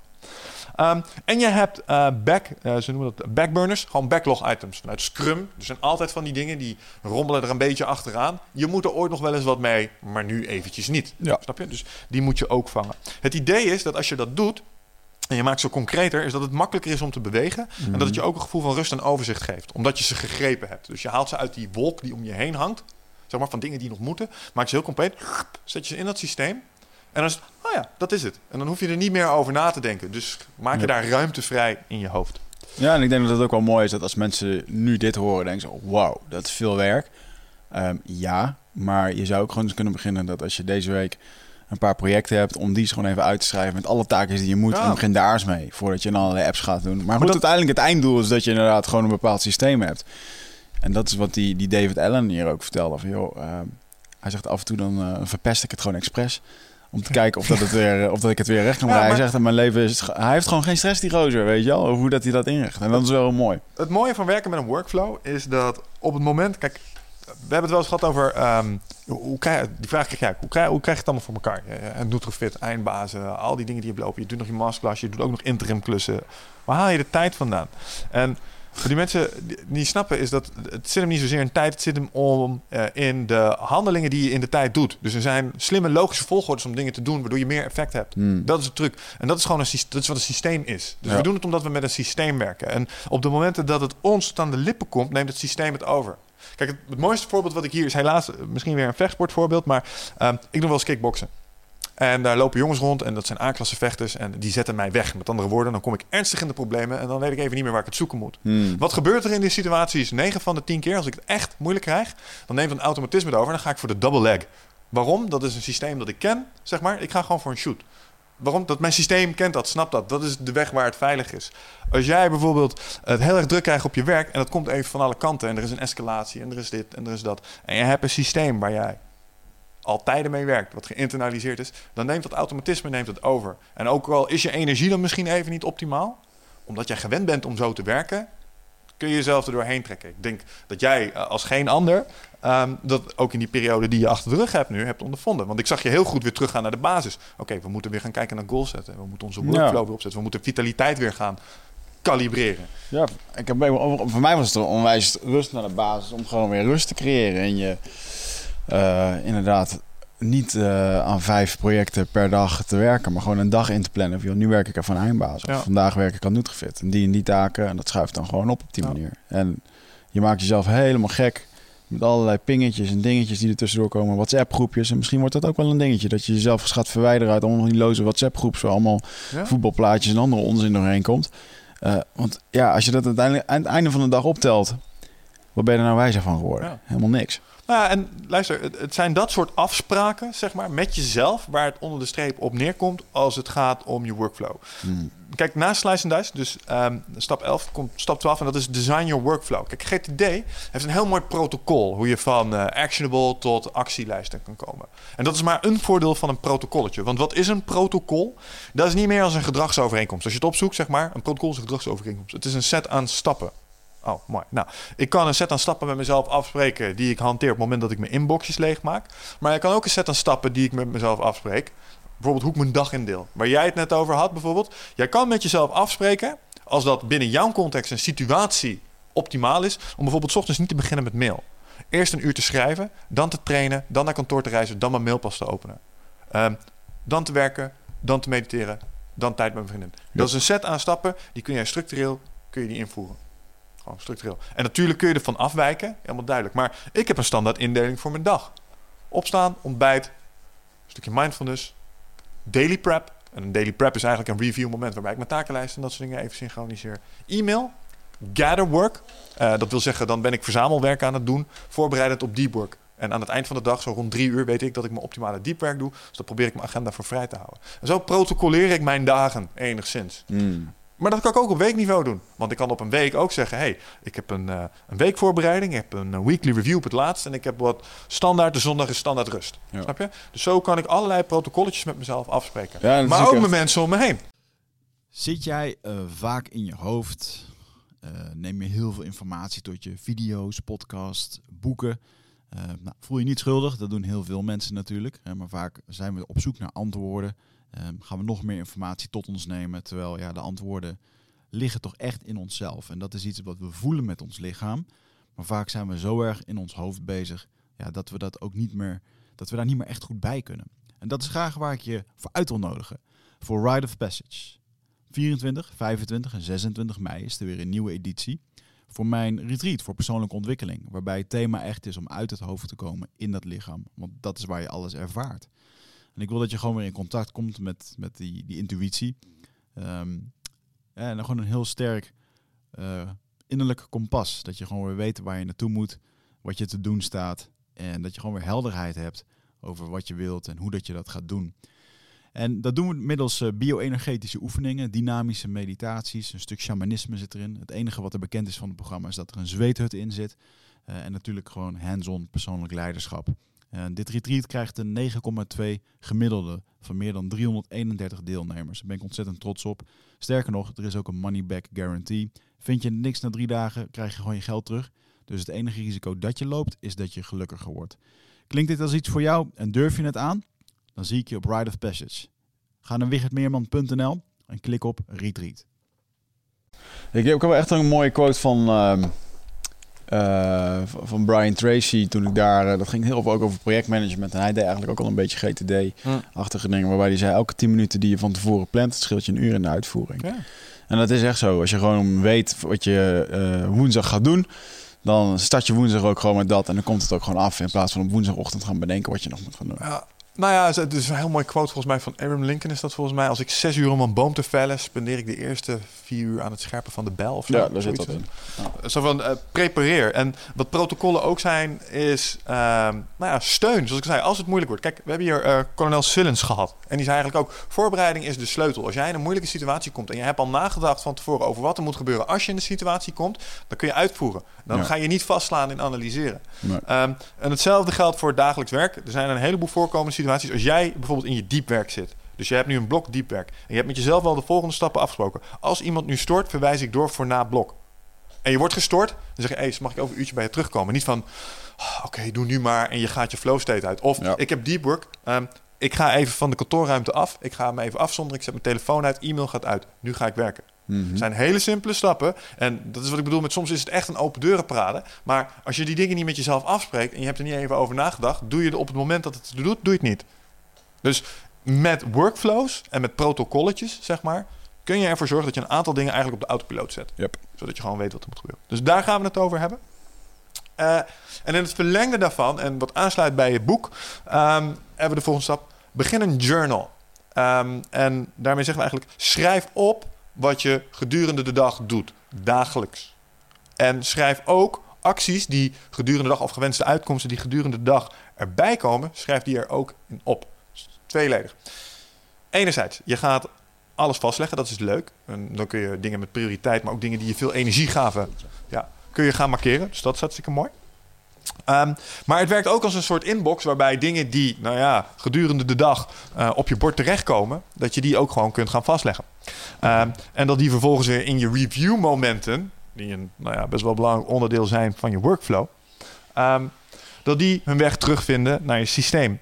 Dus wat ik doe is, ik gebruik daar een uh, heel simpel systeem voor, dat heet Bullet Journal. En Bullet Journal combineert eigenlijk een aantal facetten van goal setting ook al. Zegt je moet bijvoorbeeld gewoon een, een roadmapje maken. En je moet monthly spreads, wat eigenlijk gewoon een indeling van je maand is, wat je er gaat proberen te bereiken, moet je gewoon opschrijven met de hand. Nou, dat zijn facetten die gebruik ik iets minder. Wat ik met name gebruik is het journaling aspect, waarbij ik gewoon dagelijks mijn taken en de dingen die ik heb gedaan opschrijf. Um, en dingen die me extra energie gaven, of dingen die ik spannend vond, of uh, dingen die bijzonder waren of extra aandacht vereisten, die schrijf ik daar gewoon aanvullend bij op. Met als gevolg um, dat ik dus aan het eind van de dag nooit meer het gevoel heb, wat heb ik vandaag nou eigenlijk gedaan? Dat is één, die hoor je echt heel veel. Dan heb je je doelen aan de ene kant. En dan aan het eind van de dag dan denk je, wat heb ik nou eigenlijk allemaal gedaan vandaag? Ja, en dan staat er waarschijnlijk tegenover een computerscherm met een open e-mailbox met 100 e-mails erin. Ja, en als jij gewoon zegt, ik ga maar een uurtje e-mailen. Zeg maar, ik heb een e-mailblok gedaan. Schrijf je op e-mailblok. En dan weet je, oh, ik heb tijd gespendeerd aan e-mail. Maar waar het om gaat, is dat je inzichtelijk maakt voor jezelf waar je tijd in gaat Ja. zitten. En dat is niet alleen op het werk. Als je naar de sportschool bent geweest, zet het er ook in. En het mooie is dat hè, misschien zijn er een heleboel mensen nu denken van... wauw, moet ik alles opschrijven wat ik in een dag doe? En dan denk ik, ja, voor de mensen die dat nu denken... die doen waarschijnlijk heel veel dingen op één dag... terwijl je eigenlijk maar met drie dingen bezig gaat moeten zijn... Mm. als je effectief wil werken. Dus voor mij, als ik werk in mijn boekje... joh, dan heb ik eh, twee projectjes waarbij ik eh, twee of drie doelen heb... en dan is het klaar voor die dag. Weet je? Ja. En dan is dat eigenlijk gewoon het, eh, eh, het dagboekje wat je bij Nou ja, dat is een, dat is een, eh, een voordeel wat journaling mij ook geeft. Kijk, ik had het er net over workflow. Ik heb een daily prep. En dat wil eigenlijk zeggen, dan 's ochtends vroeg zit ik met een bak koffie, pak ik mijn journal. Dan kijk ik naar mijn online masterlist. En dan kijk ik, oké, dit zijn de gewenste uitkomsten waar ik vandaag op wil bewegen. Ik moet deze projectgroep moet ik optuigen. En Mm. ik moet deze seminar gaan regelen. Die dingen die schrijf ik alvast in mijn journal. Deze dingen gaan er sowieso aan vandaag. En alles wat er omheen gebeurt, dat schrijf ik dan op. Maar het geeft mij in ieder geval inzicht in waar de tijd heen gaat. En het geeft mij een stukje verderop in het protocol weer tijd om, of aanknopingspunten om mijn eh, werkwijze aan te passen. Als ik bijvoorbeeld zie van, hé, hey, ik ben op een dag erg veel met allerlei ad hoc dingen bezig geweest, omdat ik op een locatie zat waar ik veel gestoord werd, ah, dan weet ik wat ik volgende keer moet doen. Ik moet zorgen dat ik op een andere locatie zit. Zo makkelijk kan het soms zijn. Ga Ja. eens in de kelder van je kantoor zitten of op de zolder. Kijk eens hoe productief je bent. Werk thuis. Snap je? Ja, je moet daar gewoon weg en vingen. Ik vind persoonlijk vond ik een hele fijn om eh, inderdaad een, eh, eh, eventjes niet meer gestoord te worden. Maar daar begint het vaak wel door gewoon tegen collega's bekend te staan als de gast die durft te zeggen van... hey, je hoeft me nu even niet te storen, want ik ben nu bezig met dit. Ik kom Ja. straks bij je terug. En, dus dat is een stukje ownership wat je daar ook in mag nemen. Ja. Je moet voor jezelf goed kijken of dat je thuis mag werken van je baas... of je thuis kan werken. Want als jij eh, vervolgens alleen maar in je bed ligt computerspelletjes te spelen... en koekjes te eten, ja, dan ben je ook niet eerlijk naar jezelf. Nee, maar dan denk ik ook niet dat je ja, in, een, systeem als deze moet werken. Want dan ben je gewoon jezelf voor de Ja. gek aan het houden. Ik ga ondertussen wel even een koekje eten trouwens. Ja, dat is goed, dat mag. Moet ook gebeuren. Een kopje thee is zo ook wel Ja, lekker. Die ga ik zo even maken. Ja. Het brengt eh, eigenlijk wat we nu doen eh, en wat we nu zeggen, sluit ook aan bij, de, eh, bij stap 14. En ehm, dat is de stap just fucking do it. Hè? Het is een beetje een grapje geworden binnen Eindbaas natuurlijk, dat, dat dat de kern is van het verhaal. Is eigenlijk ook wel zo. Maar wat we ermee bedoelen in het protocol, als het gaat om just fucking do it in je workflow, is allocatie. Kijk, een heleboel mensen die zeggen, ja, ik heb geen tijd of ik ben druk. En dan zeg ik, maar heb je er wel eens tijd voor ingepland? Want waar vind jij tegenwoordig nog even een uurtje tussendoor? Dus als jij een presentatie moet maken en jij denkt twee keer twee uur daarvoor nodig te hebben, of één uur daarvoor nodig te hebben, zeg ik, plan jij maar eens twee keer twee uur in. En op het moment dat de tijd aanbreekt om het te doen, dan negeer je hem niet. Dan ga je je afzonderen en dan ga je er gewoon aan zitten. En Hmm. natuurlijk heb je dan soms last van uitstelgedrag. Daar gaan we het nog uitgebreid over hebben zo. Maar het gaat erom dat als je zegt van... hé, hey, ik wil een eigen onderneming en ik heb een eigen propositie nodig... en daarvoor heb ik klanten nodig. Oh, nou dan moet de tijd worden gealloceerd voor afspraken met klanten. Ja. Want het gaat niet vanzelf gebeuren. Het zijn geen kabouters. Ik heb gezocht, kan ze niet vinden. Dus je moet het zelf doen. En dat Ja. is echt allocatie. En het mooie daarvan is dat op het moment dat je zo helder hebt wat je wilt, dat je heel makkelijk prioriteiten gaat stellen hem. wat. Ik ging vorige week op vakantie. En net als iedereen heb ik ook nog steeds veel te veel te doen voordat ik op vakantie ga. Het komt eigenlijk nooit uit. Nee. En vervolgens moest er nog een investeringsplan geschreven worden. En dan kan ik met honderd andere dingen bezig zijn. Maar één ding is zeker, iemand staat te wachten op het plan. En dan ga ik gewoon dat doornemen. Eh, ik maak het af. Vervolgens zet ik dan dat als laatste te doen voor mijn vakantie. Ja, Ja. En de rest komt dan later. Het schuift gewoon op qua prioriteiten. Ja. Ehm, maar het is wel fijn om te weten dat je dan maar met één dingetje bezig hoeft te zijn in plaats van tien. Dus ja, het klinkt weer een, eh, een beetje als een dooddoener, maar het is wel eh, waar het op neerkomt. Je moet daadwerkelijk gewoon de tijd ervoor vrijmaken en ook gewoon de tijd ervoor benutten. Omdat je moet begrijpen dat als je de effort er niet insteekt, je ook niet mag klagen over het gebrek aan resultaat. Dus de enige manier om het voor elkaar te boksen is door er tijd in te steken. En vaak kost het ook meer tijd als je verwacht. Natuurlijk, het valt ook wel eens mee, maar desondanks. Ehm, en daarmee komen we ook aan het eind van het stukje workflow. Dus als je deze dingen structureel gaat oppakken, dan zul je zien dat je je voortgang daarop gaat boeken. Op die manier ga je je hoofd leegmaken. Ga je kunnen bepalen, hè, middels slice and dice, wat je acties zijn om een daadwerkelijke gewenste uitkomst te realiseren. En dan heb je grip op het dagelijkse werk. Dus hè, van week tot week, hoe je van je maandag tot je vrijdag, zaterdag en zondag als je zelfstandig ondernemer bent, eh, grip krijgt op die activiteiten die ervoor gaan zorgen dat je je doelen gaat halen. En dan komen we dus bij het stukje waar we het over hadden, als het ging om complexe oplossingen realiseren. Kijk, voortschrijdend inzicht is een ding. Ehm, je kan nu een roadmap maken voor over een jaar. En dan kun je de volgende week naar kijken. En dan kunnen de gewenste uitkomsten alweer anders zijn. Dat is niet erg. Ik bedoel, dat, dat is hoe het werkt. Dat is hoe het leven is. Eh, het is weer barstig. En het systeem is erop bedacht dat dat kan gaan gebeuren. Dus we moeten gaan werken in iteraties. Dus we gaan werken... Wicht verbrandt zijn vingers. Gaat goed, jongen? Oké, nou, hij is er weer. Uh, dus we moeten gaan werken in iteraties. En ik zei het aan het begin al. Um, een van de dingen die ik heb geleerd toen ik uh, unit manager was binnen Topicus en ik een paar mensen onder mijn hoede had, was um, the wave-like nature of effort. En daarmee zeg ik eigenlijk veel. We werkten met Scrum, we werkten in sprintjes. En wat me altijd opviel is dat het eigenlijk belachelijk veel leek op hardlopen. Uh, eerst rennen we heel erg hard met elkaar, daarom noemen we het waarschijnlijk ook een sprintje. En na de tijd is er altijd even een, een dal. Even een moment ja, van rust, even een moment van bezinning.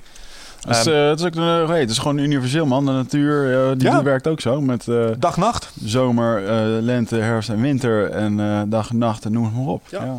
ja.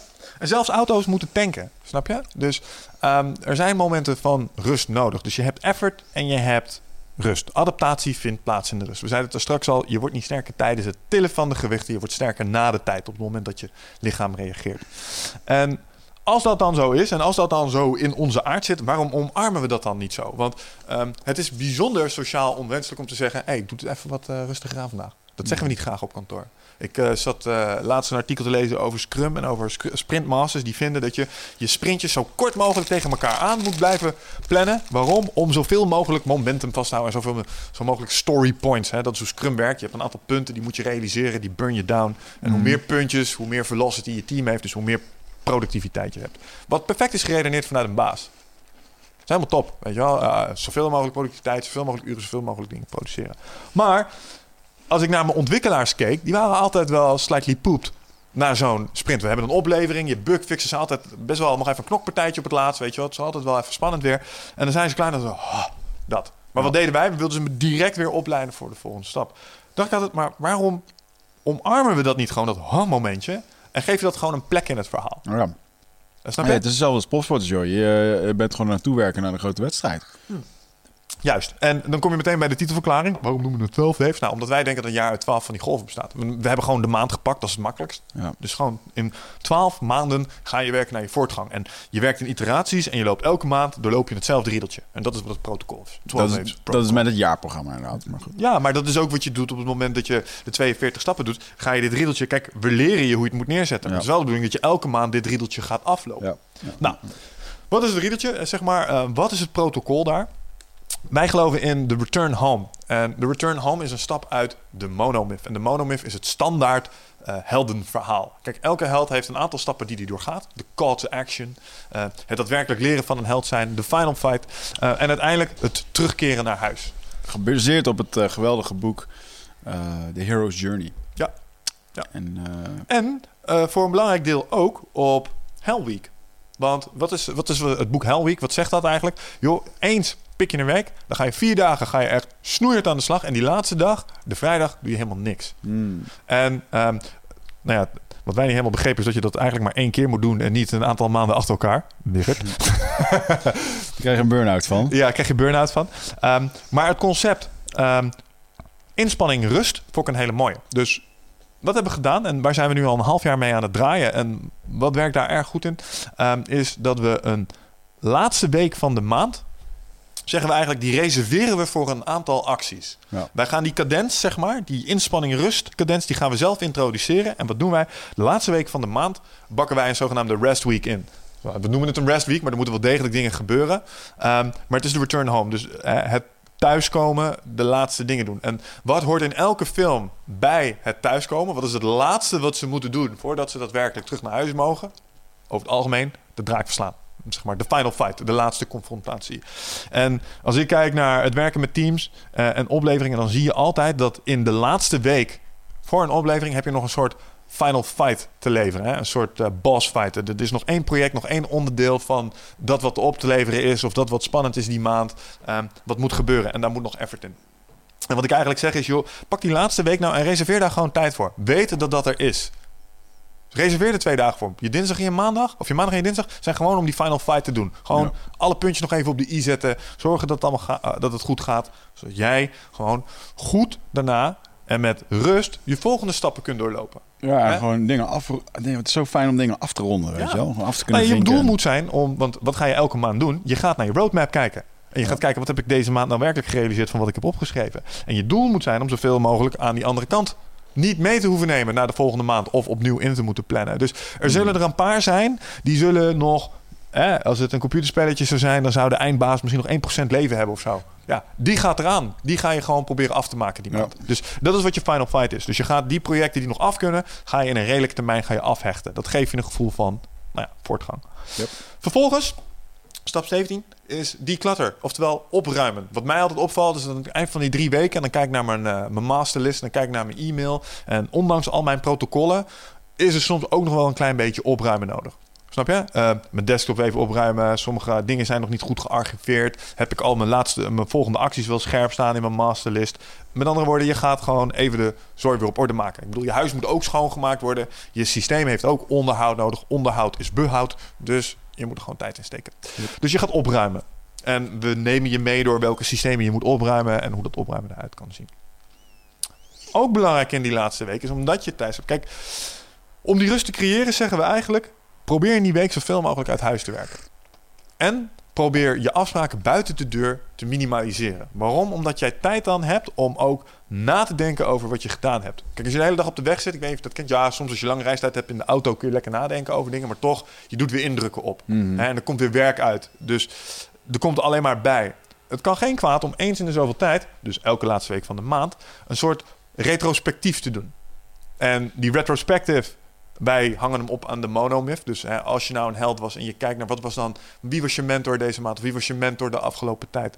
Ehm, wat zijn uitdagingen waar je voor hebt gestaan? Waar was je reluctant om? Hè, dus had je geen zin om aan de call zeg maar, te voldoen om de stappen te maken? Ehm, wat was de eindbaas deze week? Wat was je loot? Ehm, dus op die manier ga je eigenlijk kijken naar je voortgang, maar je gaat ook je roadmap evalueren.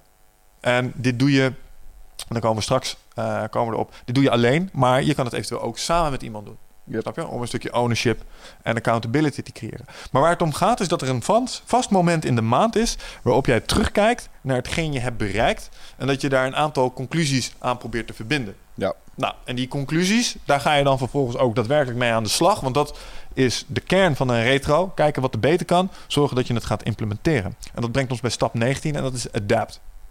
Ja, dus jij gaat heel bewust in die laatste week ga je nadenken over... oké, als ik nu naar de laatste maand kijk... wat is er dan echt niet goed gegaan en hoe kan ik dat verbeteren? Oh, ik zie dat ik achter ben gebleven op mijn acquisitie. Oké, hoe kan dat? Nou, ik heb blijkbaar te weinig tijd gespendeerd op LinkedIn. Ik heb te weinig mensen benaderd. Ik heb te weinig gesprekken gehad. Mhm. Dat betekent voor de volgende maand dat ik daar iets in moet doen. Nou, kijk je in je agenda en dan zie je, ja, hm, interessant. Ik zie dat ik volgende maand heb ik een aantal dingen daar gepland staan. Maar als ik in mijn prioriteitenlijstje kijk, zou daar beter acquisitie kunnen staan. Dus als ik kijk naar mijn maanddoelstelling en ik kijk naar hoe ik mijn tijd nu spendeer, dan is daar een disbalans en moet ik die bij gaan stellen. Dat is Ja. een voorbeeld van hoe je kunt aanpassen. Ja. Misschien is het andersom wel zo dat je terugkijkt naar je maand en dat je hebt gezegd: hey, ik heb drie weken weer 60 uur, eh 70 uur per week gedraaid.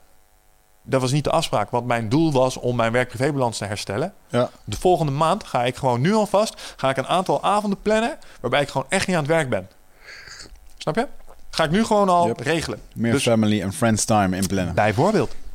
Of misschien moet ik weer meer sporten, want ik ben nu al twee weken niet in de gym geweest. En we hebben gezegd dat die vitaliteit ook belangrijk is. Dus we gaan nu daar de allocatie weer aanscherpen. Dus we gaan aanpassen, gedrag aanpassen. Ja. Ja. Maar dat is één kant van het verhaal, want we zijn natuurlijk hè, de held in ons verhaal. Eh, misschien moeten we als persoon ook wel evalueren. En in die retrospectief kijken we dus ook naar dingen die misschien aan ons als persoon beter hadden gekund. Eh, bijvoorbeeld, eentje waar ik zelf de laatste tijd nog wel eens eh, mezelf op betrap is, geduldig zijn. Hè, gewoon geduld hebben met bepaalde situaties, het proces zijn werk kunnen laten doen, berusten en je niet lopen frustreren omdat het niet snel genoeg gaat. Dat is een stukje evolutie van jezelf als persoon. Om daar beter mee om te gaan, meer gebalanceerd in te zijn. Dus je probeert ook in het kader van persoonlijke ontwikkeling elke maand te kijken, oké, waar ga ik mezelf als mens in verbeteren? En dat kan heel simpel zijn. Dat kan ook zijn dat je een maand voorneemt om in elk gesprek dat je hebt goed oogcontact te maken. Dat kan heel simpel zijn. Of een goede handdruk te geven. Soms krijg ik van die handjes van mensen dat ik denk van, oh, gast, weet je wel. Ben Ja, nou een dat is gewoon heel wel? bewust en helder leven. Ja. Helder aanwezig zijn. Zorgen dat je, dat je ja, bewust zo'n gesprek Nou, eentje gaat. van jou eh, bijvoorbeeld die mij heel erg blij blijft is eh proberen meer in het nu te zijn. Dat is een evaluatieding. Dus Mm. ehm, je probeert daar jezelf te verbeteren. Dus het is naast je voortgang boeken is het ook een iteratief proces van zelfverbetering. En dat, dat aspect moet erbij zitten, want jij gaat je doelen beter halen op het moment dat je ook aan jezelf sleutelt. Dus dat is de truc daar. Yep.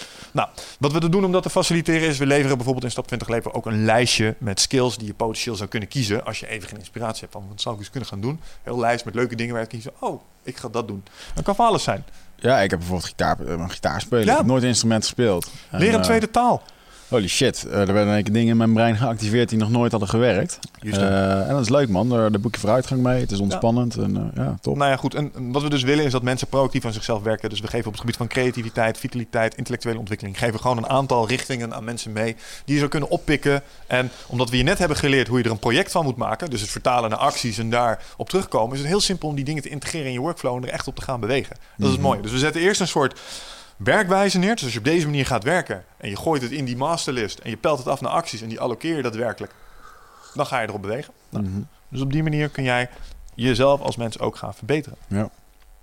En daarmee zijn we bijna aan het einde gekomen van het werk in iteraties. Een laatste ding wat daarbij hoort, wat mij betreft, is dat aan het eind van elke maand, en in elke film is dat natuurlijk ook zo, er is altijd iets van een schat.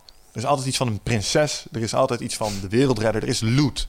Zeg maar. Mensen hè, bewegen altijd met een reden. Zij het financieel, zij het om leuke dingen te kunnen doen, zij het om fitter te zijn. Het maakt niet zoveel uit. Maar ik denk dat jij jezelf elke maand ook iets moet gunnen. Dus gewoon iets wat jij aan jezelf geeft, omdat je het gewoon weer goed gedaan hebt. Om te vieren dat je weer een maand hebt volgehouden. Dat je zes keer, zeven keer naar de sportschool bent geweest. Wat het ook maar is. En het is leuk om van tevoren die loot voor jezelf te bepalen. Wat is het nou eigenlijk wat ik ga verdienen? Mhm. Bijvoorbeeld, ehm, als het 12 waves protocol helemaal staat, heb ik, heeft deze jongen bedacht, dan mag ik een, eh, een HTC Vive voor mezelf kopen. En dat is de VR-kit van eh, de tegenhanger van de Oculus Rift van HTC. Het ding ziet er perfect uit.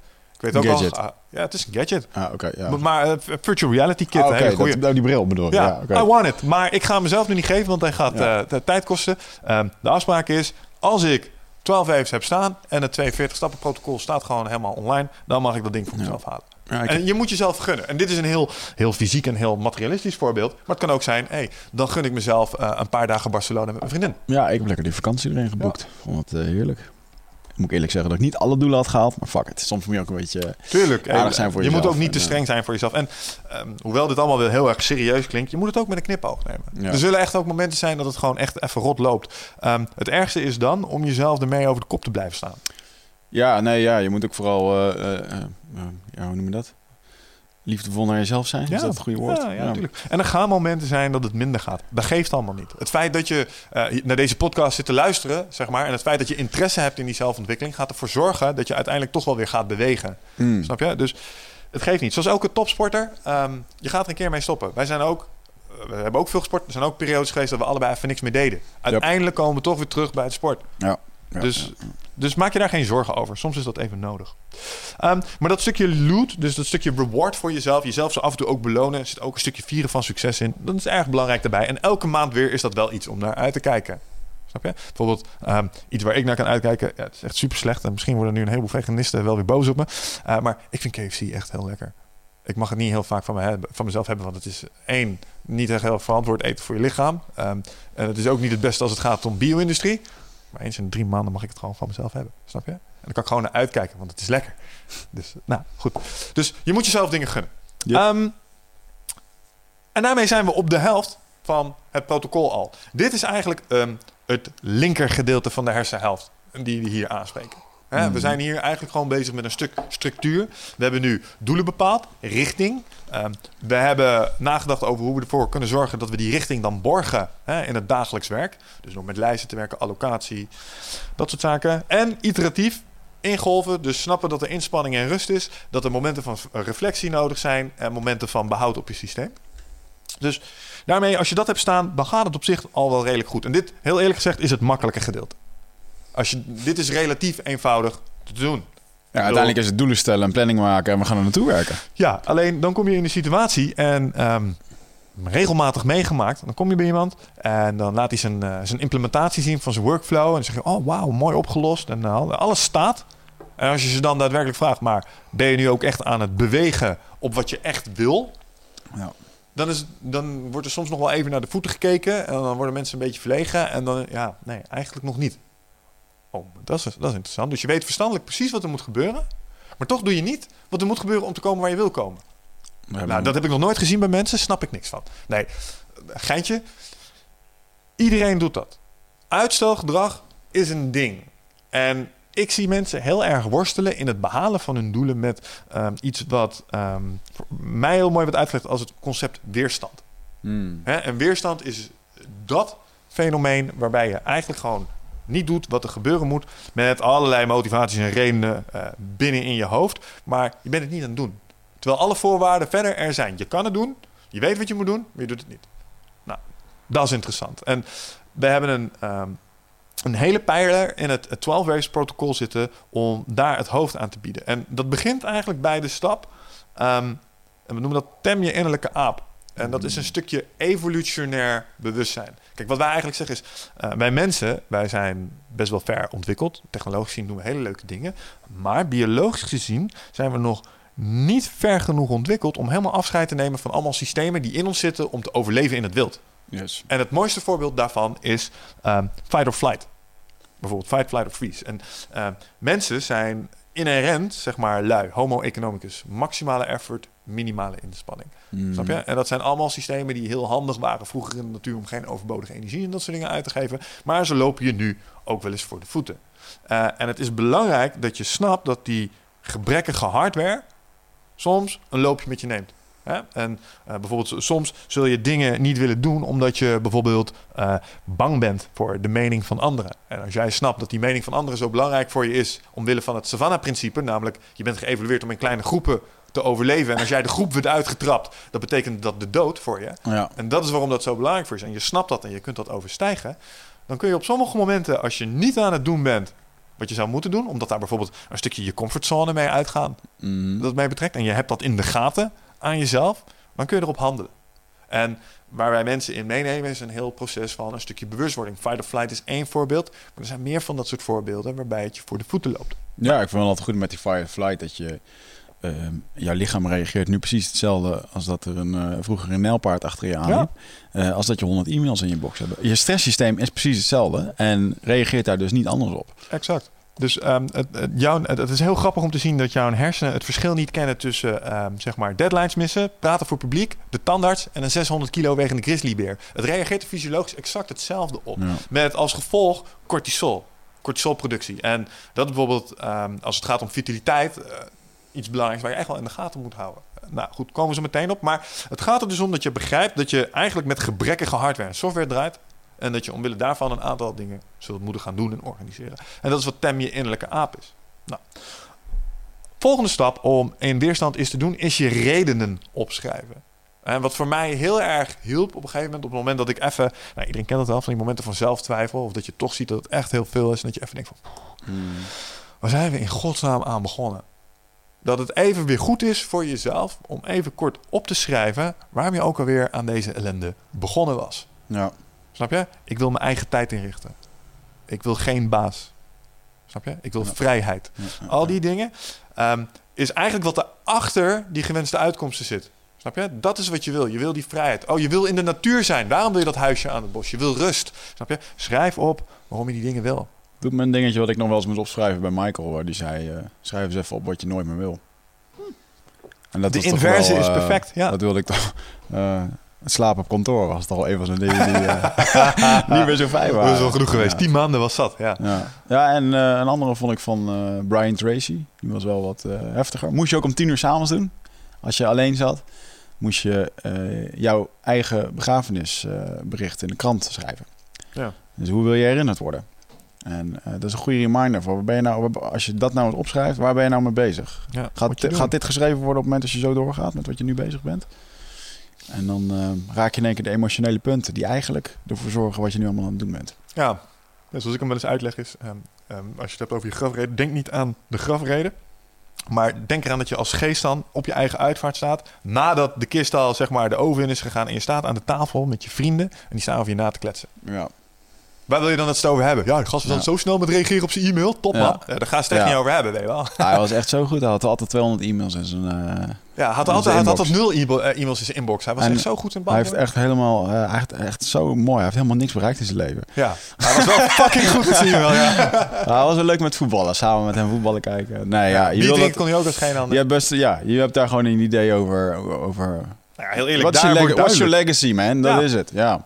Wat wil jij nalaten op deze wereld? Wat is de impact die jij wil gaan maken? Nou, dus schrijf dingen op die jou ertoe zetten om te bewegen. En inderdaad, opschrijven wat je nooit meer wil, is ook een hele goeie. Ik wil nooit meer om half elf vrijdagavond op kantoor zitten met een oplevering die niet gaat werken. En dat ik dan op zaterdagochtend mijn klant moet bellen om te zeggen dat maandag niet gaat lukken. En dat we dan in een stuurgroep escalatie moeten komen. Wil ik nooit meer. Dat is zo stressvol. Een hele weekend naar de kloot. Nee. Nou, als dat is niet wat je wil, schrijf je dat op. Ehm, minstens even belangrijk daarbij, als het gaat om het identificeren van of het overwinnen van weerstand, is het benoemen waar je weerstand zit. En dat noemen ze ook wel het eet je kikker. Dus identificeer kikkers. Er zijn altijd klusjes waar je geen zin in hebt. Mijn favoriete vorm van uitstelgedrag is aanklooieritis. En dat is dat gedrag waarbij je alles op je takenlijst hebt gedaan. Ja, alles. Behalve dat ene telefoontje met bijvoorbeeld iemand die je moet afwijzen of iets slechts moet vertellen. Of daar waar je weerstand zit, daar waar je bang voor bent. Je staat al voor je klerenkast. Je staat te kijken, ga ik die dingen op alfabet of op kleur sorteren? Snap je? Ja, ja, maar dat ene belletje, no way dat je daar aan denkt. Nee. Ehm, maar ik zeg juist, als je weet dat daar je weerstand zit en je weet donders goed waar je weerstand zit. Als ik dit tegen jou zeg, komen er nu al twee of drie klusjes bij op en ik denk, ah nee, niet die. Ja, ik heb, er Die. eentje, ik heb er eentje al een maand op me, die Ja, al mij ontslaan. te wachten.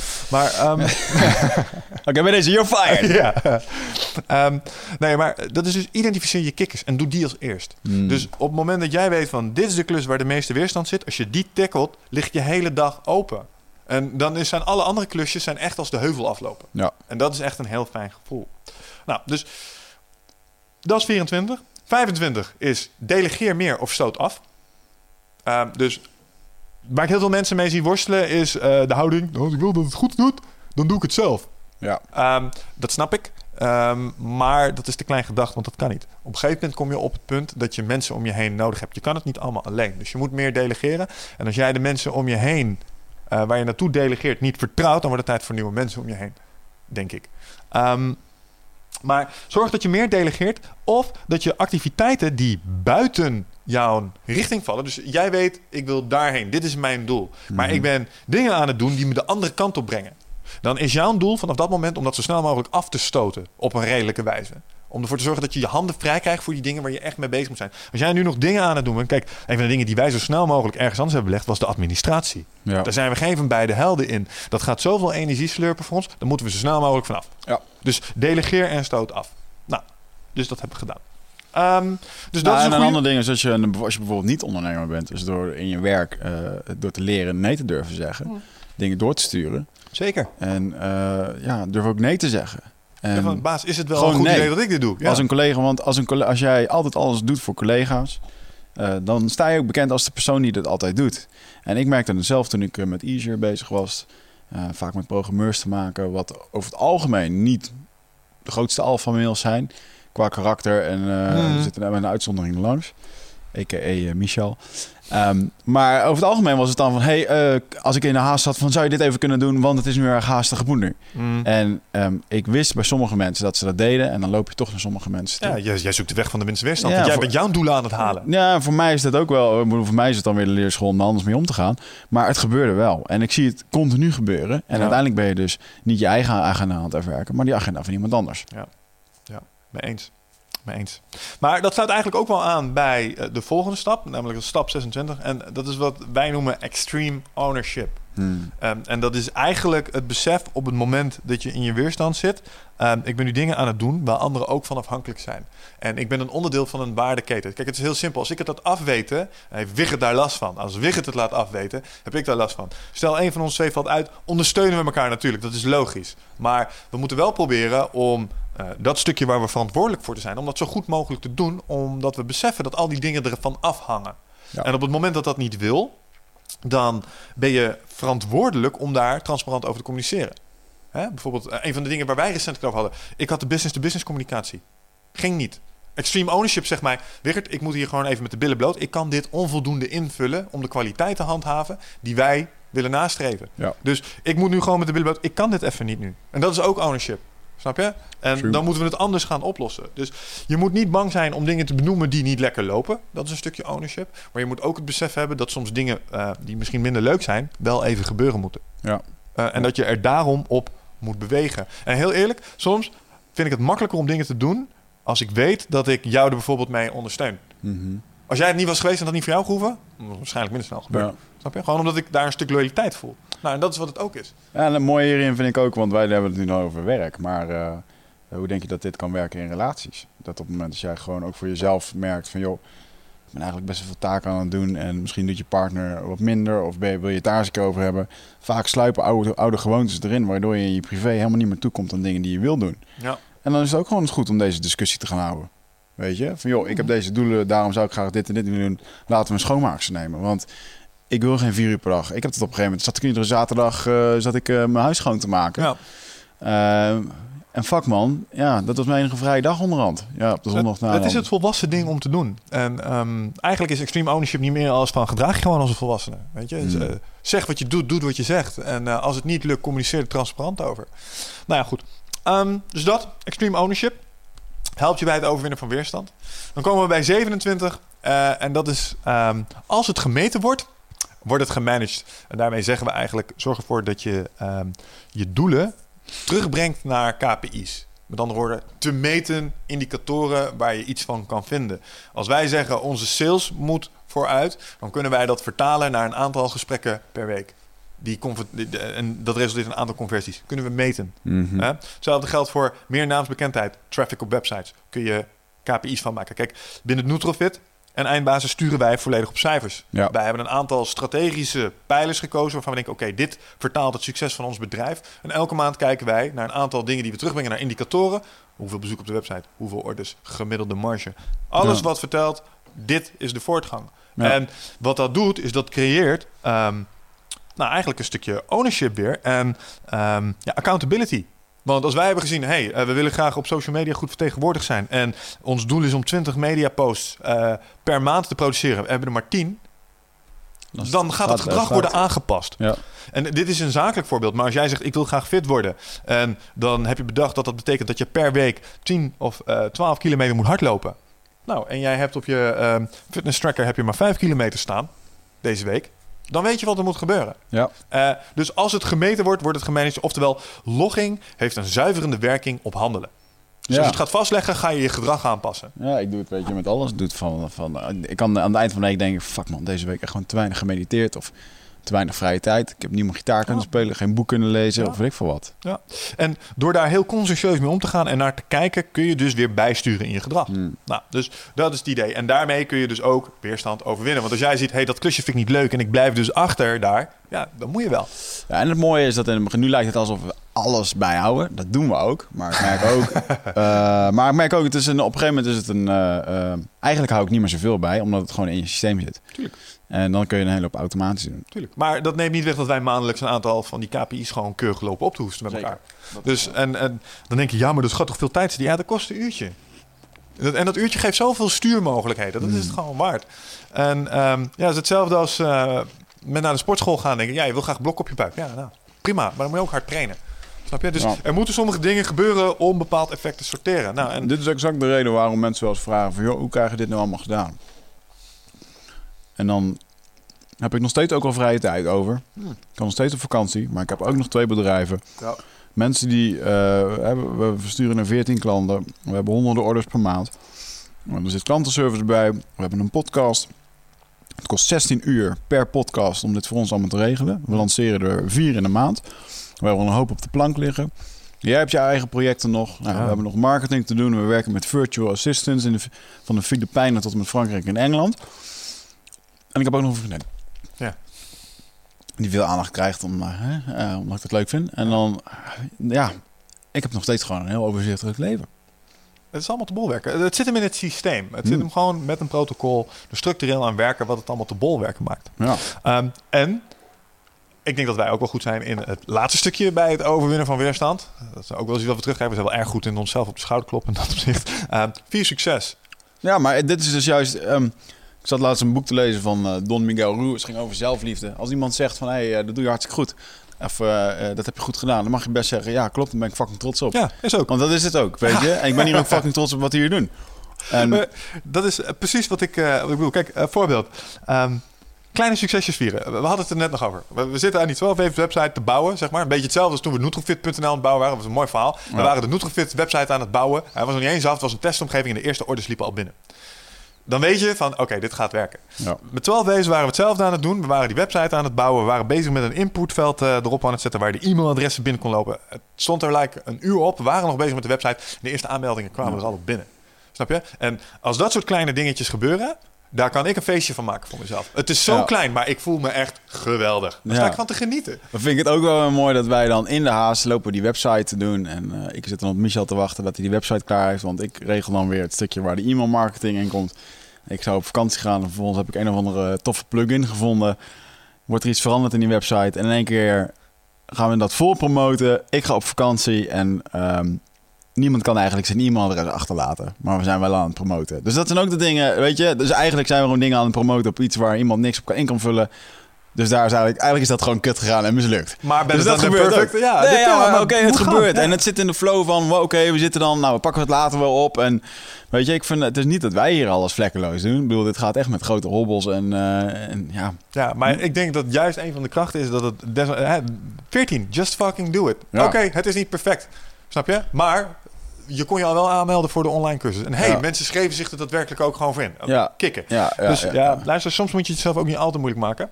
Ehm, maar op het moment dat je dan successen hebt, ehm, vier ze ook. Grote en kleine successen, wees er gewoon blij mee. Ik, ik, eh, voor de grap, succes voelt nog wel eens als tegen een rivier in zwemmen. En zo Mhm. af en toe je even vastpakken aan zo'n boomstammetje, even uitrusten, even kijken zo. Best wel mooi hier eigenlijk. En weer verder zwemmen.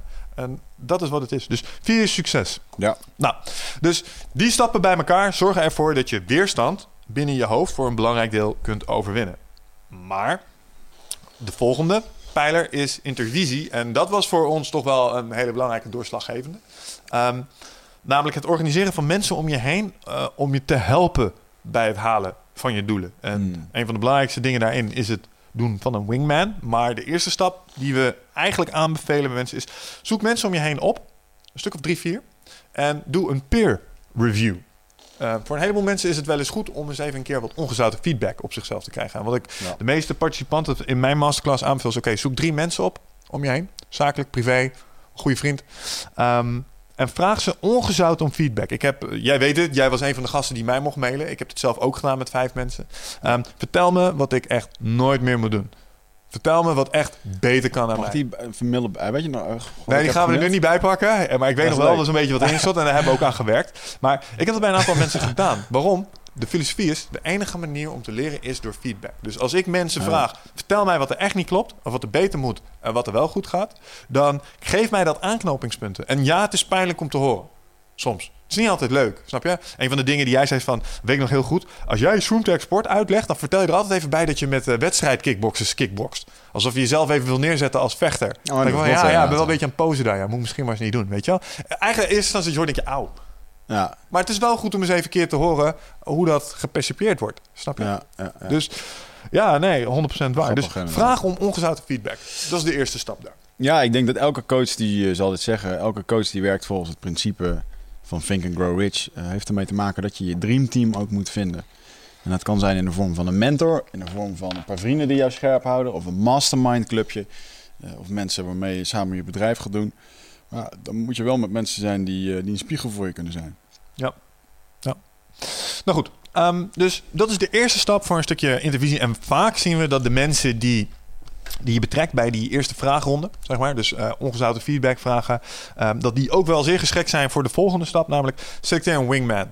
En eh, met een wingman bedoelen we niet iemand die assisteert bij het oppikken van dames in de club, zoals dat in de PUA scene eh, is. Maar daarmee refereren we eigenlijk meer naar eh, Goose uit Top Gun. Wat we eigenlijk zeggen is: Let me be the Goose to your Maverick. Maverick was de hoofdrolspeler in dat verhaal. En wat we eigenlijk zeggen is: Je hebt iemand nodig die je verhaal kent, die met je meedenkt en waar je zo af en toe even tegenaan kan klankborden. En ehm, waar je vervolgens afspraken mee maakt over wat je gaat doen om er te komen. Kijk, ehm, wat we eigenlijk iedereen aanbevelen is: zorg dat je één persoon hebt waar je een aantal dingen mee gaat doen. En ehm, op het moment dat je die persoon hebt geselecteerd, dus dat is stap 30, selecteer een wingman, ga je de volgende stappen doen. En de eerste stap daarbij is share your story. Wederom. Dus zorg ervoor dat je je verhaal deelt met iemand die je gaat helpen bij het behalen daarvan. En die kun je net, eh, zeg maar, dat was ook een eerste stap, namelijk share your story in het goal setten verhaal. Maar je gaat dit iteratief met die persoon doen. Dus dat eerste stukje ga je eigenlijk elke maand, ga je weer voor een belangrijk deel overnieuw doen. Dus je blijft je verhaal delen. En je verhaal in maand 1 is niet meer het verhaal in maand 3. En daarom is het zo belangrijk om dat te blijven doen. Wat je ook doet met je wingman is je wekelijkse en je maandelijkse retro's inplannen. In het stukje workflow gaan we ook praten over review. Dat is een belangrijk onderdeel van je workflow. Dus dat je structureel terugkomt in de systemen. Er zitten twee standaard momenten in. Je weekly review en je monthly retro. Die we er straks hebben bedacht. En die ga je vanaf dat moment samen met je wingman doen. Gewoon in een gesprek, in een dialoog. En dan denken mensen, ja, maar moet ik dan elke week een uur met die mensen praten? Nee, dat duurt eh 20 minuutjes of zo. Nog Snap niet je? eens. Nog niet eens. W- Wij kunnen het in, eh, in 10 tot 15 minuten zo af en toe. Ehm, die monthly retro's die duren iets langer. Maar het is wel een heel waardevol moment om even pas op de plaats te maken. En het is een uurtje in de maand. Kom op jongens. Wij maken niet wijs dat dat Ja. te veel tijd is voor iets wat zoveel waarde biedt. Eigenlijk is dit gewoon het, eh, het gesprekje met je coach. Ja. Weet je, dus die, het mag ook met een mentor of met wat dan ook. Eh, maar het is wel gewoon... Het is noodzakelijk om eh, je, te- te- je voortgang te bespreken, je doelen helder te spellen en weer eventjes... Ben, Ja. ben ik wel goed op de weg. Alleen kan je dat gewoon niet doen. Nee. En wat we doen in het stukje intervisie is je eigenlijk gewoon een vragenlijstje geven. Eh, wat zijn nou standaard onderwerpen die jij in die weekly en die monthly retro voorbij moet laten komen met je wingman om de juiste vragen te stellen, zodat jij weer naar je adapt en je evolve stap kan. Hè, die we in het golvenfacet eh, zojuist toelichten. Een veelgestelde vraag was wel van... eh, moet je een buddy hebben of een wingman hebben om aan dit programma mee te doen? Eh, nou goed, dat is natuurlijk aan jezelf of dat je daar eh, mee wil doen met het, met het 12 weken programma. Is het fijn om dit gewoon... Je moet toch naar andere mensen, je moet het aan andere mensen laten zien. Luister, ik ik vind van wel. Ehm, ik denk ook dat het te organiseren is. Ehm, voor mensen. En ja, kijk, in het jaarprogramma faciliteren we, dan krijg je er gewoon één aangewezen. Ah, ja, bij wijze van spreken, koop een programma voor jezelf. Neem een vriend erin mee en eh, doe het lekker met z'n tweeën. Ook helemaal prima, Ja. weet je. Eh, en anders zeg je tegen een vriend van... joh, ik ga jou gewoon ieder eh, vrijdag ga ik jou een lijstje sturen. En dat Ja. met wat ik heb gedaan. Dit is echt een van de punten waar je op de meest korte termijn de meeste impact kan hebben. Dat zeg ik tegen Ja. mensen. Jij kunt morgen een wingman hebben. Jij kunt dit morgen hebben staan. Dat, dat kost je niks. En moet je zien wat dat je al aan benefits geeft. En wat ik een hele sterke vind, en wat ik zelf heb gedaan, was toen het moment toen ik bij een multinational werkte. eh, en ik wilde daar carrière maken. Toen heb ik daar eh, zelf mijn eigen manager ehm, een voorstel gemaild over wat ik allemaal ging doen. Productiviteit, ja. En dat ik dat aan hem ging laten zien. En daar had hij niet om gevraagd. Het was gewoon puur mijn eigen initiatief. En dan is het ook in één keer aan mij van... oké, je belooft dit nu aan je manager. Ja. Dit is het moment om te laten zien of dat je eh, je afspraken nakomt... of je accountable bent. Want dit zijn de dingen die worden meegenomen in de gesprekken... omtrent nieuwe functies en andere dingen. ja. Ehm hey, dat is ook een manier van accountability Ja, invullen. 100%. En ik denk dat de medeleidinggevende echt super blij zou zijn met een dergelijk initiatief. Want Ja. dat is het type medewerker waar je op zit te wachten, toch? Iemand die proactief nadenkt over waar hij heen wil binnen de organisatie. En daar je organisatie ook Ja, Nou ja, goed. Dus ehm, die wingman daarbij betrekken bij het formuleren van je plannen is erg belangrijk. Je kunt het inderdaad op de manier inrichten zoals Wicht zegt. Je kan er mensen uit je omgeving bij organiseren. En naast die monthly, weekly, eh, monthly en weekly retrospectives ga je ook, ehm, en dat komt rechtstreeks uit het scrummen, een daily stand-up inplannen. En wat is dat? Ehm, een daily stand-up en Scrumland is eigenlijk niet meer als met je team even bij elkaar staan. Ze noemen het een stand-up omdat je niet mag zitten. Het moet Mhm. kort zijn. Hè, want eh, die teamoverleggen van twee uur, daar haakt iedereen altijd op af. Ja. Dus iedereen mag één minuutje een aantal dingen vertellen. Wat heb ik gisteren gedaan? Wat ga ik vandaag doen? En wat is de kutklus van de dag? En je merkt dat als je die drie dingen uitspreekt, dat er iets magisch gebeurt. Want op het moment dat ik op dag één tegen Wicht vertel... ja, de kutklus van vandaag is de facturatie... en ik kom de volgende dag bij hem terug en hij vraagt... hoe was het met de facturatie? Dat ik het heel moeilijk vind om te zeggen dat ik het niet gedaan heb. Mhm. In het uitspreken naar jou toe zit al een soort borging van het daadwerkelijk uitvoeren. Nou, hoe lossen wij dat op? Ehm, in 12 Waves, heel simpel. Wij vertellen je eigenlijk gewoon met je wingman elke dag even deze drie vragen beantwoorden in een WhatsApp berichtje ingesproken van een minuutje. ja. En het gaat niet eens om het feit dat er iemand direct luistert. Nee, het zit hem in het uitspreken ervan. En het weten dat iemand ernaar luistert en de volgende dag er iets van vindt. Dat is genoeg. Bij Scrum werkt dat fantastisch. En binnen 12 Waves is dat een van de sterkste tools die we hebben. Het Ja. gewoon ownership en accountability afgeven op je kikkers. Ja. En- en je ziet het ook in elke, eigenlijk in elke cursus waar ik nu eh, nog instap als het gaat om persoonlijk leiderschap. eh, wordt dit wel toegevoegd. Het hebben van een mastermind groepje. Ja. Waarbij je echt die accountability. eh, het zoeken van buddies. Eh, ik zie zoals bijvoorbeeld een Michael Pilarczyk heeft dan nu ook een eigen Facebookgroep. Lewis House heeft het ook. Er worden mensen geconnect bij elkaar gezet. Ja. eh, gevorderd, niet gevorderd bij elkaar. En dus toch vind ik daar het commitment eigenlijk iets te klein. Omdat het in een één op één dynamiek is er veel meer ownership. Oh, het ligt eraan hoe dat je het inricht Ja. inderdaad. Maar dit, dit systeem, ja, nou ja, ik zie hoe dat, dat werkt bij een 12 Waves. En eh, ja, tuurlijk, je, Ja. je- je hebt als het ware een buddy, weet je wel. En natuurlijk, hè, er zullen ook, ook daar zal het zo zijn. Ik bedoel, er lopen sommige cliënten ook gewoon tegenaan van... ja, ah, dan komt het slopper een beetje in. Mhm. Ja, en, en hoe voelde je toen het slopper in kwam? Ja, ik had toch iets minder ruimte in mijn hoofd. En ik merkte dat toch iets minder gedaan werd. Ja, en hoe voelde je je toen je het wel weer ging doen? Ja, toch iets meer focus aan het begin van de dag. Ja, oké. Als je dat dan hoort, wat moet je dan doen? Ja, ik moet eigenlijk die stand-ups weer gaan doen. Doe je ding. Ja. Snap je? En dat is het ook. Hè. Soms moet je even iets gedaan hebben. En dan doe je het even niet. En dan kom je erachter. Oh, dit voelt echt heel anders. Mm. Snap je? Dus ondervindt het gewoon in dat opzicht. Nou, dus dat was stap 33. Dus je daily stand-up vanuit je intervisie toe, eh, toevoegen. Dan hebben we stap 34. En dat gaat eigenlijk over achievement, rewards en penalties. Met andere woorden, ehm, je kunt samen met je wingman... kun je er ook een soort spelletje van maken. Waarbij je zegt... ehm, bijvoorbeeld, als ik het voor elkaar krijg om nu deze week drie kant, klanten achter elkaar eh, binnen te halen voor een bepaalde klus of een bepaald product, dan noemen we dat een hat-trick en dan krijg ik daar bij wijze van spreken 10 bonuspunten voor. Ik wil niet zeggen dat je een puntensysteem moet gaan hanteren, maar je kunt er een spelletje van maken onderling. Ehm, dat geldt ook voor beloningen. Dus als je iets heel goed doet, kun je ook zeggen: hey, ehm, het sluit aan bij het loot-aspect. Eigenlijk deel je het loot-aspect met je wingman. Als ik deze maand het goed doe, dan mag ik die virtual reality set hebben. Hartstikke top. En hij kun je tegen hem vertellen en hij is dan blij voor je. En dat maakt het extra leuk. Ehm, maar wat er ook bij hoort, en dat is eh, volgens mij Louis House deed dat volgens mij ook met donaties aan goede doelen, zijn penalties. School of Pencils moesten wij aan doneren op het moment als we onze, wij moesten onze opdrachten insturen. En dat is een organisatie die, eh, die scholen bouwt in eh, ontwikkelingslanden. Ja, mooi. En ehm, ja, vervolgens moest je dat dus gewoon insturen. En als je te laat, ja, dan had je de commitment om daar een Ja. aantal dollar heen te sturen. Ik vind dat te makkelijk. Ik vind dat we het gewoon moeten be- bekopen met burpees. Burpees of push-ups. Ja, of gewoon een pak slaag. Ja, pak sla. Verplicht even een, eh, een half uurtje de ring in met Wiggert of Michel als het niet gelukt is. We zien dat er zich allemaal van die MMA-buffels inschrijven. weet je Gilbert. Eiffel, dit dat is niet door jou Ja, jij mag niet meedoen. Alistair ook niet. Rico Verhoeven, blijf maar thuis. Ja. Nee, maar dat is wel, ja, nee, maar dat is ook jezelf gewoon eh, accountable stellen. En Tuurlijk. joh, zie je het in een bedrijf gebeurt het ook vaak. Als je je, je targets haalt, word je beloond. Nou ja, Ja, en op het moment dat je niet je targets haalt, dan krijg je waarschijnlijk een waarschuwing of word je ontslagen. Ja, en dit moet je niet te zwaar maken. Wat we hier eigenlijk eh, aanboren is het concept van gamification. Eh, we geven je een, in deze stap geef je een aantal eh, tools. Je hebt bijvoorbeeld, ik geloof uh, liverpg.com of zo.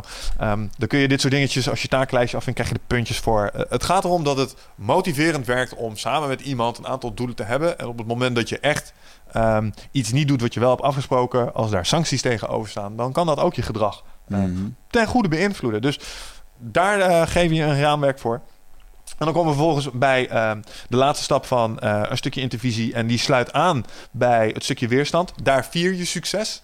Hè? Dus daar ben je blij met wat je hebt bereikt. En 35 is eigenlijk het delen van succes. Yep. Dus het zogenaamde ego-wallen. Ehm, ik vond het altijd heel moeilijk om bijvoorbeeld eh, de eerste paar keer dat ik voor als interimmer een factuur mocht sturen. Uh, dan stond daar best wel een leuk bedrag op waar ik best wel trots op was. Mhm. En het feit dat ik het bijvoorbeeld even met jou kon delen om even te laten zien van ik kan niet geloven dat ze dit voor me betalen, zeg maar. Dat alleen al motiveert weer. Gewoon dat je even iemand deelgenoot kan maken van iets wat je stiekem echt ongelooflijk kicken vindt.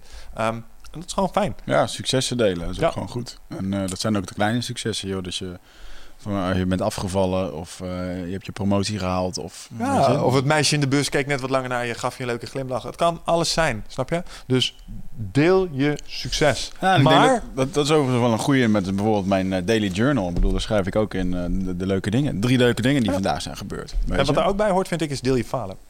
Want er zijn ook wel eens dingen die niet goed gaan. Oh, zeker. Ja. En eh, daar hebben we het dan weer niet over. Ehm, maar ik vind juist heel belangrijk dat ook dingen waar je, ja, die gewoon minder gingen. eh, bijvoorbeeld een offerte die niet is doorgegaan. Of een examen wat je niet hebt gehaald. Of wat Mhm. dan ook. eh, dat moet ook gewoon gedeeld worden. Ik weet nog, ehm, ik weet nog goed dat ik meedeed aan het Nederlands kampioenschap Braziliaanse Jiu-Jitsu.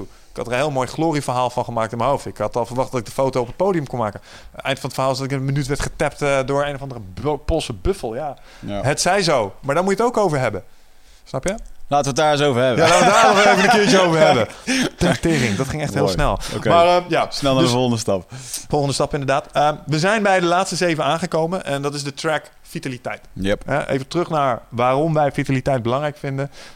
Informatiewerk, je hoofd zit vast aan je lichaam en je lichaam goed verzorgen zorgt voor meer ruimte, meer energie, meer creatief en probleemoplossend vermogen. Dus de synergie tussen die beide, hè, dat verzorgen van je biologische machine, is wel duidelijk. De eerste stap daarbij is eigenlijk een ehm, bewustwordingsstap. En dat gaat over stress. En daarmee over cortisol. Ehm, we hadden het er net al over. eh, bij tem je innerlijke aap. Fight, flight of freeze responses. Eh, en die zijn in een belangrijk deel van eh, onze zakelijke interacties... verantwoordelijk voor echt een heleboel cortisolproductie. Als jouw lichaam namelijk in de fight or flight schiet... dan eh, gebeuren er onder een motorkap een aantal dingen. Er wordt adrenaline geproduceerd. Dat is wat ervoor zorgt bijvoorbeeld dat als jij in het verkeer wordt afgesneden... eh, dat je dan nog daarna kunt het, ja, het zitten trillen in het verkeer. Heb je wel eens meegemaakt? Ja, ik heb eh, Man. wel regelmatig eh, agressie in het verkeer. Ja. nee, ik ben wel, eh, ja, tuurlijk, fight or flight, man. En, maar heel, het is ook met eh, het telefoontje wat je in één keer krijgt over... eh, ja, nou, ik weet nog wel een keer dat mijn ex-vriendinnetje in één keer belde... dat ze eh, in het ziekenhuis even hadden gebeld dat ze een, een tumor had. Oh, jeez. En dat je Ja. dan in één keer in een soort van shell shock zit van fuck. ehm, ja, en Ja. nu, weet je? Ja, precies. dat is inderdaad een eh, zoiets. Nou ja, dat dus. Dus eh, kijk, stressreacties als gevolg van fight or flight zijn heel natuurlijk. Maar je moet snappen dat als je structureel onder fight or flight reacties, zeg maar op je werk bijvoorbeeld door escalaties, ehm, ik noem wat projecten die niet lekker lopen. Kijk, dat is wat een burn-out is. Hè? Een burn-out is eigenlijk gewoon chronische blootstelling aan cortisol. En dat doet allerlei hormonale dingen met je. eh, vaak geen gunstige hormonale dingen. En stressmanagement, dus het proactief opzoeken en elimineren van stressoren, is een belangrijk onderdeel van je vitaliteit. Je hebt net een systeem gekregen hoe je gewenste uitkomsten kunt terugbrengen naar acties, zodat ze daadwerkelijk worden uitgevoerd. We hebben het nu alleen nog maar gehad over doelen. Hier gaan we het ook hebben over stressoren. Dus als jij dingen hebt, als ik zeg, wat zijn je doelen? Of waar heb je stress van? Dat zijn twee verschillende lijstjes. Maar dat lijstje waar heb je stress van, die moet eigenlijk als eer bovenaan je, aan je taaklijst staan. Waarom? Als je die oplost, gaat de cortisolproductie naar beneden. Ja, ze zien dat toch een hele hoop mensen. Waar heb je nou stress van? Dat ze eh, ja, die ene collega, dit en dat. Ja, ja. Nee, het ligt niet bij die collega. Het ligt eraan dat je dingen niet bespreekbaar hebt gemaakt op je werk. En dat ga je dan nu aankaarten bij je werk op die en die manier. En zo creëer je rust. Ja. Eh, ja, ik moet altijd dit en dat doen van die en die. Je moet helemaal niks. Je bent uiteindelijk owner. Ook, weer dit heeft ook weer een stukje te maken met extreme ownership. Ja, klopt. Klopt. Maar het gaat erom dat je snapt wat stress onder de motorkap doet. Ehm, en dat het je doel moet zijn om stress te reguleren. En niet te denken, oh stress, eh, ik eh, presteer het eh, beste onder stress. Ja, dat is misschien even waar, maar dat is ook op lange termijn roofbouw. En dat moet je begrijpen. Ja. Dus daar gaan we proactief mee aan de slag. Ehm, nou, 37 gaat over training. Ehm, het is heel simpel. Nou, mensen die de podcast luisteren weten dat ik uit het overloadkamp kom. En daar is wel een bepaalde filo- filosofie als het gaat om ehm, hoe je je lichaam kunt optimaliseren. Nou, geen zorgen. Ehm, we zullen niet in die mate mensen eh, zeg maar volledig qua trainen over de kling jagen. Maar wat we wel willen gaan doen is mensen een stuk bewustwording geven over waarom trainen belangrijk is. En een aantal handvaten aanreiken om het op te kunnen pakken. Met andere woorden, we gaan mensen schema's aanbieden om lekker thuis met lichaamsgewicht te trainen. Thuis met een kettlebelletje te kunnen trainen. eh, een goed hardloopschema. ehm, en een schema voor in de gym. Waarom? Omdat wij geloven dat als je je lijf gaat prikkelen, dat er hormonaal allerlei dingen gaan gebeuren. Dat je sterker wordt. Dat zal mentaal ook dingen met je doen. En dat geeft je meer Yes. energie. Nou, daar gaan we kennis over aanreiken. Neem niet weg overigens dat de mensen die niet in de gym willen trainen... of gewoon lekker willen tennissen of badminton drie keer per week doen... dat het ook helemaal top is. Want Ja. je kunt daar ook je eigen draai geven. Maar het is in 100%. ieder geval een paar handvaten. Nou ja, het gaat met Eh. name om die mensen die eh, wel willen, maar nog niet zo we- goed weten hoe. Mhm. Snap je? En ook daar geloven we weer in. eh, Big Bang implementaties werken niet. Dus je moet niet en willen proberen om dit hele systeem te gaan handhaven. En meteen op dag één ook als een malle te gaan trainen. Nee, dat moet je uitbouwen. En die vitaliteitstrack die begint met eh, typisch aan het eind van de 12 weken. Hè, want dan heb je je systeem staan. En dan kun je dat als gewenste uitkomst gaan toevoegen. En kun je dat dus gaan allocaten in het hele systeem. Hetzelfde geldt voor voeding. Dat is stap 38. Ehm, met dat mensen gaan trainen vaak, merken ze ook dat ehm, het er wel toe doet wat je eet voor je training. Hè, dat het het effect beïnvloedt. Mhm. Ehm, en dat is vaak een heel mooi moment om mensen ook eh, te laten nadenken over... maar moet je nagaan wat het nog meer kan doen dan. Hè, voeding kan, en dat zou elke informatiewerker eh, interessant moeten vinden... heeft een aantoonbaar verbeterend effect op je concentratievermogen... je korte en lange termijn geheugen en je probleemoplossend vermogen. Dus door gewoon schoner te eten, verbeter je die zaken.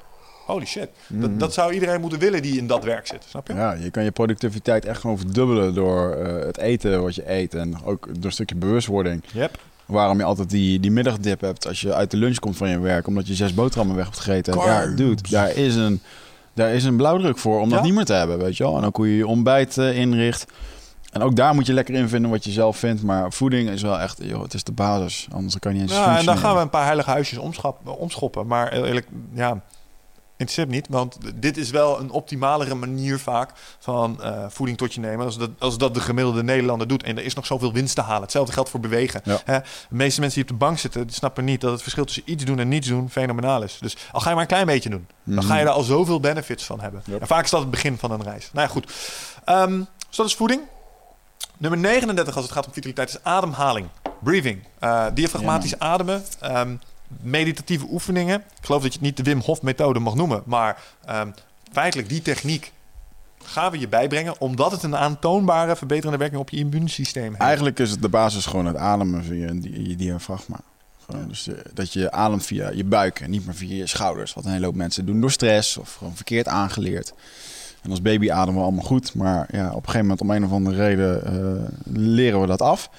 En ja, zijn mensen dus gewoon niet continu met een motortje bezig... wat genoeg benzine eh binnen ingespoten krijgt. En dat kan je door middel van een goede ademhaling. Ik heb er onwijs veel winst in behaald door eh, eh, ja, die ademhalingmethode Ja. veel te doen s ochtends. Je wordt er vitaler van en het gaat stromen in je lichaam. En je kunt daar een energetisch labeltje aan hangen dat in één keer dat je je energie beter gaat stromen door heel je lichaam. En eigenlijk is dat bijvoorbeeld in verschillende yoga-stromen is dat eigenlijk de basis dat je goed ademhaalt, zodat het overal in je lichaam komt en niet alleen ja, ja, niet een beetje in je hersenen en dan ook net niet genoeg eigenlijk. ja, natuurlijk komt het overal wel, maar uiteindelijk is het zo dat je gewoon je kan alles gewoon lekker laten stromen. En Ja, het is heel duidelijk. Als jij ehm, gestrest bent en je gaat heel kort in je lucht zitten, krijg je minder ruimte in je hoofd. Ja. Ontspan je, haal je diep neus, mond adem. Wat wij, elke vechtsporttraining is een beetje het eind hoe je afsluit. Reguleer je ademhaling, neus, mond, via je buik, via je haren. Mm. Dan voel je gewoon ruimte in je hoofd ontstaan. Je wordt helder, je wordt rustig, kalm. ja, Je kan beter nadenken. Dus ademhaling. Erg belangrijk als het gaat om vitaliteit. Niet mis te, en die moet je dus inderdaad niet verwarren, want het gaat hier echt om de fysieke handeling van het ademhalen met de volgende stap. En dat is 40. En dat is een stukje mindfulness. Ja.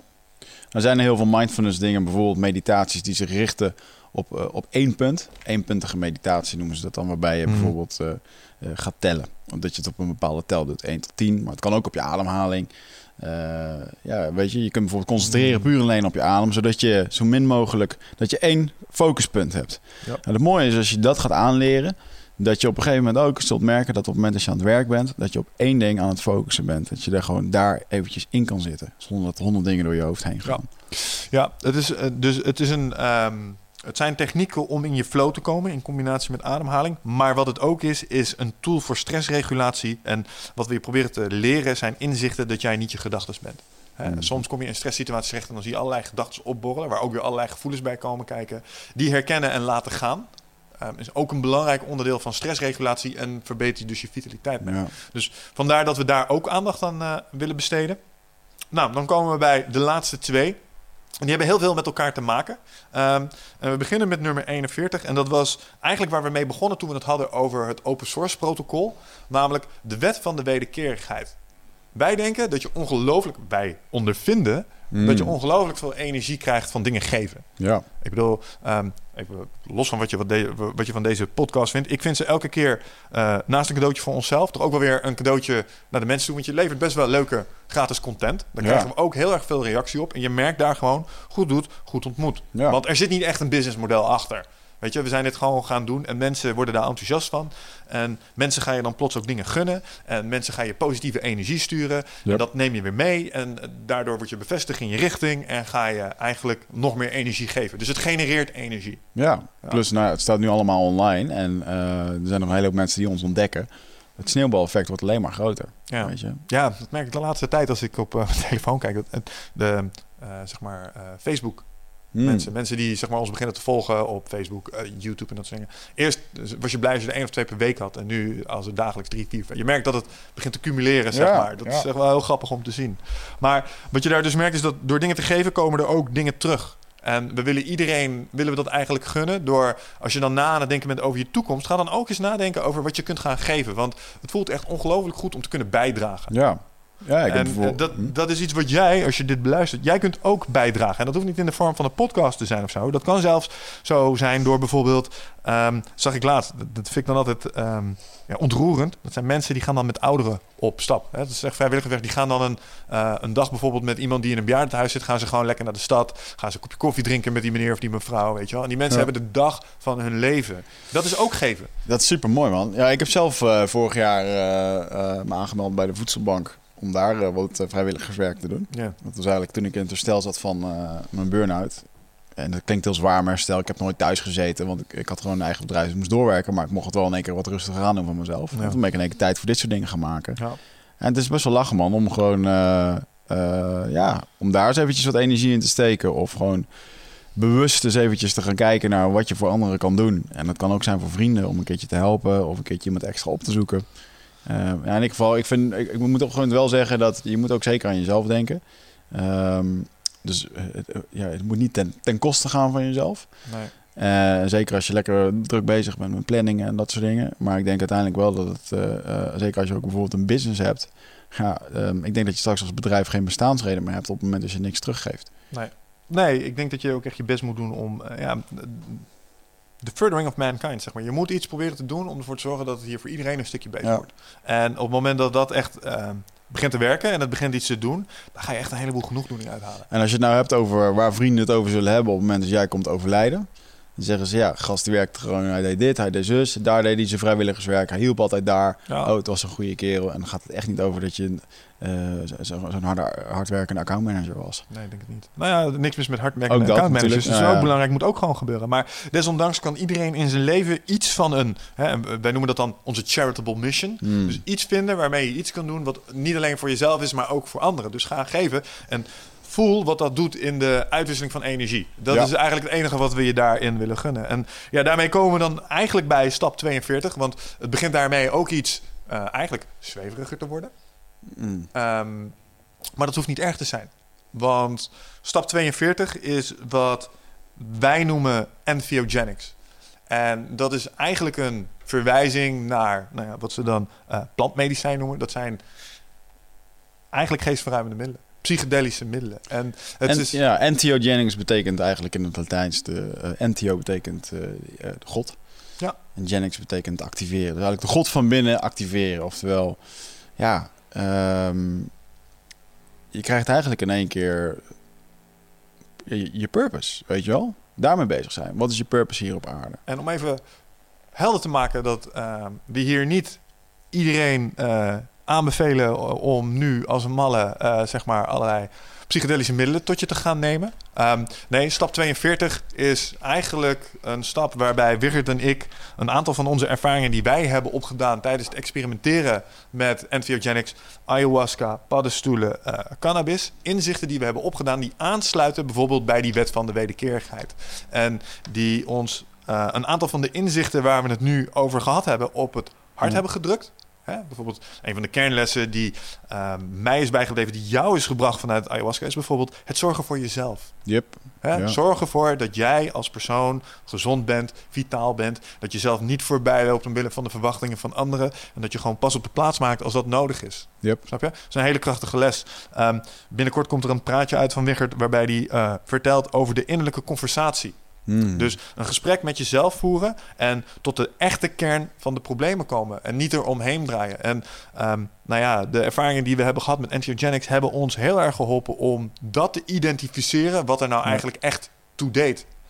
Nou, het mooie is dat het is een, natuurlijk een soort van introductie over wat we heel vaak hebben besproken in de podcast. Mm.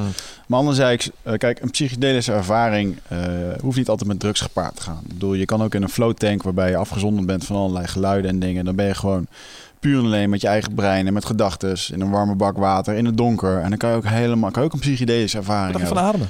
Van ademen. Eh, De Wim Hof methode kan ook op het moment dat je dat 40, nou we mogen het zo niet noemen inderdaad. Maar die, als je zo'n, als je eh, een, of transformational breathing of holotropic breathing, zo kan je het ook noemen. Die laatste Als je dat name. 40 minuten doet, ja, dan zit je op een gegeven moment ook gewoon in een space waarbij je hele gesprekken kan hebben met eh, het hogere zijn of wat, hoe je het ook wil noemen. Je mag het ook je eigen ik noemen. Um, maar het is best wel bijzonder en dan kun je een hele hoop uithalen. En ja, ik had het gisteren nog met iemand over. Uh, die zei van, joh, uh, maar ja, doe je dit dan iedere keer voor allemaal van je privé en je, en je emotionele dingen? Ik zeg, joh, daar gaat het helemaal niet om. Ik zeg, ik heb heel, heel mijn business, alles wat ik in de afgelopen drie jaar heb opgebouwd en hoe ik over dingen denk, inclusief de podcast, staat vanwege dat. Precies. En misschien ben ik dan daar wat extreem in geweest. Uh, maar anderzijds heb ik het wel gewoon toegepast. En dat is onwijs veel waard voor mij geweest. Dus als mensen aan mij vragen van... joh, uh, waarom is dit onderdeel van jullie programma? Ja, dit programma had gewoon niet bestaan zonder dat. Nou ja, en ik denk dat mensen uh, omwille van het stigma... Uh, zeg maar de waarde die het heeft... dergelijke methodes hè, hebben om zelfontwikkeling te ontplooien... enigszins onderschatten. Want wat is het? Het is een geestverruimend middel. Met andere woorden, je gaat ruimer en breder kijken naar problemen in je leven. En een van de dingen die bijvoorbeeld... Uh, kijk, we hebben het natuurlijk gehad over ayahuasca... maar uh, shrooms worden in dat opzicht ook wel eens onderschat, zeg maar. Ik heb echt wel diepe introspectieve gesprekken met mezelf gehad... onder invloed van shrooms... waarbij me eigenlijk bijvoorbeeld werd verteld van... ja, gast, je hoeft dingen niet mooier te maken als dat ze zijn. Je kan dingen gewoon... weet je, dat je echt je ego-gedrag werd geanalyseerd... Ja. terug werd gekoppeld. Dus als instrument voor zelfontwikkeling um, is het heel krachtig. En wat we in stap 42 eigenlijk willen doen, is de kennis die wij daar hebben opgedaan delen. En mensen die interesse hebben om er potentieel zelf iets mee te doen, zo goed mogelijk van informatie te zien, om dat op een verantwoordelijke wijze te kunnen doen, onder begeleiding van mensen die er verstand van hebben. Omdat we ook vinden dat het iets is waar je niet lichtzinnig aan moet gaan nee, staan. Zeker niet. Je moet het niet onderschatten. Um, maar moet... we hebben het met reden natuurlijk op uh, nummer 42 gezet, omdat als we dan weer even teruggaan naar het begin van de podcast, hè, nummer 42. Uh, voor ons heeft het ons wel geholpen bij het vinden van het antwoord op de ultieme vraag over het leven, het universum en alles.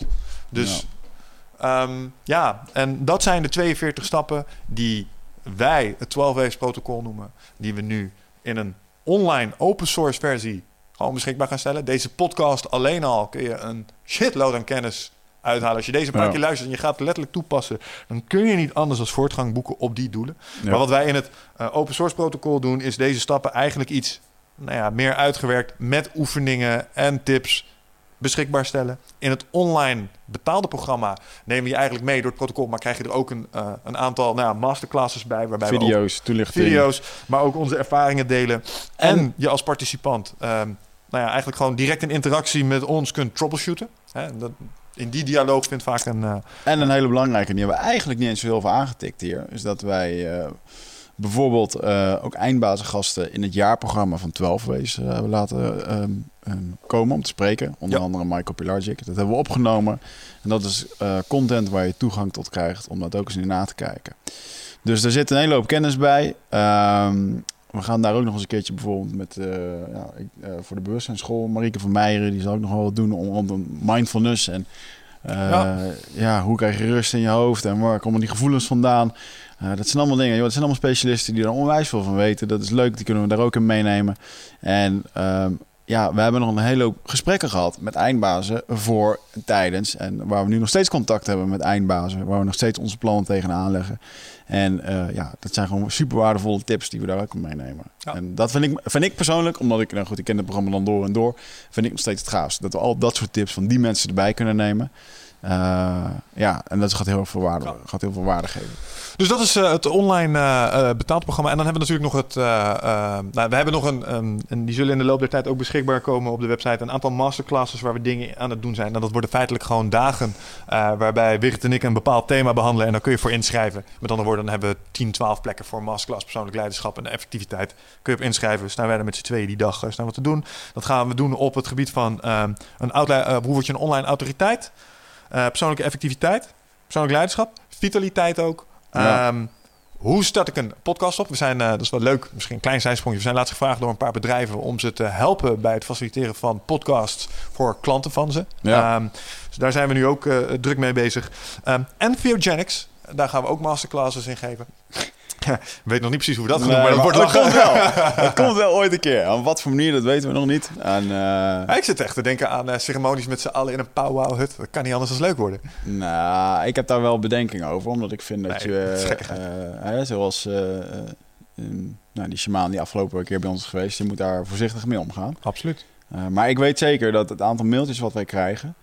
Um, is bijzonder hoog omtrent dit onderwerp. Dus mm. ik weet zeker, en we zetten er even geen tijd aan dat als wij dit door blijven pakken, dan uh, ja, natuurlijk, dan gaan we gewoon wel een keertje wat organiseren omtrent dit. Dat toch een select groepje en een shamaan uh, weet ik veel wat. Uh, dat kan, ja, ik weet het niet eens wat voor vorm, nou, maar... Luister, als je daarover door mij met, moet dat dan per se ayahuasca zijn? Dat is wel meteen mensen van de hoge duikplank nee, afschoppen. Nee, nee, nee. Je ook gradaties tussen zitten? Je kan een keer uh, onder begeleiding, zeg maar in de juiste set setting, zou je magic mushrooms kunnen doen. Of zou kunnen nog zijn, een instapmodel, je zou een keer cannabis Het mag ook gewoon een, een, informatieavond zijn waarover we leuk kletsen, waarover een shamaan die toevallig in Nederland is, daarover wat vertelt, waar ik mijn ervaringen doe. Dat is, een, dat is een toffe avond, man. Ja. Hoeft helemaal niks met dat we daar met z'n allen lopen spacen. Dat is natuurlijk het, dat is het einddoel uiteindelijk uiteindelijk is dat het Maar, maar ja. ja, nee, helder. En um, nou ja, dat wat je nu omschrijft is natuurlijk, als je um, SEC kijkt, is gewoon het, het um, ook een onderdeel van het jaarprogramma. En dat is dan nog even het laatste waar we het volgens mij over moeten hebben. januari 2017 begint de volgende 12 Waves uh, het jaarprogramma. We zijn nu een vol jaar uh, een pilot aan het draaien. Dat betekent dus dat we het hele curriculum aan het doorlopen zijn. Uh, dat we de kinken uit de kabel aan het halen zijn. Nou, dat was in de eerste maanden was het al wel redelijk snel gedaan. Maar waarbij we het programma helemaal aan het aanscherpen zijn. En dat we ook gewoon um, nou ja, kunnen laten zien wat het doet. We zijn, terwijl het programma aan het draaien zijn, zijn we er ook een soort documentairetje van aan het maken met de mensen die erin draaien. Um, en dat zullen we TZT allemaal beschikbaar stellen. Maar in dat jaarprogramma, dus nogmaals, ga je eigenlijk twaalf maanden ga je werken met het 12 protocol. Word je in een groep van twaalf men, mensen gezet, waarbij je ook op basis van onderlinge intervisie met elkaar aan de slag gaat. Je gaat mhm. ook aan de slag met je vitaliteit. Met andere woorden, we gaan gewoon trainen. En dat is misschien wel goed om te zeggen. Um, het is. Um, het is perfect mogelijk om mee te doen aan 12 waves op het moment dat je out of shape bent of beperkingen hebt of uh, wat dan ook. Maar we gaan wel van je verwachten dat je gaat werken aan je vitaliteit binnen de mogelijkheden die je hebt. Ja. En dat is het mooie van het jaarprogramma. Uh, we hebben inmiddels een, uh, een heel mooi netwerk van meer dan 500 personal trainers en coaches door heel Nederland zitten. Die allemaal bijzonder goed zijn in mensen met beperkingen, blessures of wat dan ook weer in vorm krijgen. Ja. Um, Het is echt een van de randvoorwaarden van meedoen aan 12 Waves. Dat je niet alleen gaat werken aan je doelstellingen, aan je workflow en aan je iteraties. Maar dat je ook gaat werken aan je vitaliteit. Aan het Ja. eind van die 12 maanden ben je gewoon een fitter mens. En nou ja, we borgen dat eh, wel op een hele interessante manier. Ehm, eh, want we staan aan de vooravond van onze eigen eh, Marine Experience. Eh, halverwege het traject gaan we ook gewoon met elkaar gaan we de hei op. En worden we door een paar mannen van Defensie worden gewoon tot op, tot op het bot eigenlijk gewoon getest om te kijken hoe het gaat eh, met onze fysieke eh, en eh, nou ja, ook mentale gesteldheid. Ja. Ehm, dus het is in dat opzicht niet voor iedereen. Maar wij denken dat die ontberingen ehm, doorstaan en jezelf toewerken naar die mate van vitaliteit je echt gaat helpen bij het halen van je. Ja, ik denk dat het jaarprogramma gewoon is voor degene die... Ja, als je, dat moet je echt willen, anders dan ga je Ja. het ook niet doen. En Mm, er nou zit ook, anders een, er zit ook een ander prijskaartje aan. Eh, maar fuck man, je krijgt wel gewoon les van eh, eindbazen iedere twaalf keer per jaar. Als je dat normaal bij elkaar optelt, dan ben je al eh, drie keer zoveel kwijt. Ja. En de ervaringen gaan wel gewoon, niet alleen voor op de werkvloer, je leert jezelf ook gewoon kennen. Het zijn toffe ervaringen. je leert gecoacht heel erg gestructureerd werken. En ja, als ik dan kijk Ja. naar... ik, ik denk wat ik wel mooi vind, is de continuïteit van een jaar. Op het moment dat je één keer naar een cursus gaat, oké, dan is dat één keer die cursus. En hopelijk doe je dat een paar weken. Maar het merendeel van de mensen gaat naar huis en doet er eigenlijk niks meer mee. Nou, en dat is de spijker op zijn kop. Het gaat om het borgen. Het gaat om de internalisatie. Je gaat dit niet in twee maanden leren. Daar Nee. ga je langer voor nodig hebben. Gewoontes vormen pas na 45 dagen, geloof ik, of 42 dagen. zou nog mooi zijn, gelet op 12 waves. Maar ehm, je hebt een aantal maanden nodig om die dingen je eigen te maken. En we gaan hier op een x-aantal sporen bewegen. Effectiviteit, Mhm. leiderschap, vitaliteit en mindgame. Ik denk dat je daar wel vier keer drie maanden voor nodig hebt. Dus een jaar om al die dingen je eigen te gaan maken. En dat is waarom dat jaarprogramma 12 maanden duurt. En dat is waarom we elkaar elke maand weer wijzen op de procedures, de protocollen. elkaar blijven ondersteunen. Maar elkaar ook aanspreken bijvoorbeeld op het... eh, bijvoorbeeld, ah, laatste keer, een paar jongens. Ja, de stand-up komt niet zo goed van de grond. Hé hey jongens, kan niet hè. Stand-up is een belangrijke pijler. Dus daar ook gewoon echt in worden ondersteund. En op momenten dat de wilskracht even terugkomt... dat je ook gewoon een duwtje in je rug krijgt. Dat hoort Ja. ook gewoon bij. ja, ja. Dus eh, ja, dat is eigenlijk het hele gedachtegoed eh, in een uh, inmiddels alweer bijna 2,5 durende podcast. Ja, ga daarvoor naar 12-waves.nl. Ja, En daar dan kan staat je, het, kan je inschrijven. We starten 1 juni. 1 juli. Ja, je blijft dat moeilijk vinden, hè? Nou, we starten 1 juli uh, met de online groep. En die online cursus die kost het uh, uiteraard uh, nou, het, het, getal 42 420 euro. En daarmee word je drie maanden onder handen genomen. Um, dus ja, dat is wel echt iets waarmee je de volgende stap kan maken. We kregen een aantal vragen van mensen die op vakantie zijn. Hey, dit is een online programma, dus je kan het later gewoon inhalen. is geen probleem. Uh, heb je een buddy nodig? Ja, nou, je hebt het gehoord. Accountability is belangrijk. Je kunt er in je eentje meedoen, maar ja, het is wel fijn als je iemand erbij kan betrekken. Ja. En, uh, maar niet noodzakelijk. Tenminste, om aan een cursus mee te doen. Ja. En het gave erin is, wat ik zeker weet, dat uh, alle voorbeelden die je gaat krijgen en onze eigen ervaringen en de, de, lessen die je wekelijks toegestuurd gaat krijgen, ja, die ga je daar gewoon stap voor stap in, in meenemen. Um, gaat het makkelijk zijn? Ja, dat niet. Want nee. dat is niks. Als je vooruitgang wil, dan moet je daarvoor knokken. En um, anders zou iedereen het wel doen. Nou, dat is het. Nou, exact dat. Als het makkelijk was, zou iedereen het doen. Ja. En um, dit is niet voor iedereen. En uh, uh, ja, dan wil ik wel, weet je, een hele hoop mensen die, die, die grijpen graag naar cursussen van uh, een beter leven in zeven dagen. En ja, dat klinkt allemaal heel leuk, maar uiteindelijk is het gewoon hands-on, just fucking do it. En ja, hey, volg die blauwdruk. Als de fitnessreis ons iets geleerd heeft, is dat je uh, zeg maar 20 of 30 plus jaar aan slechte gewoontes niet even in drie maanden recht trekt.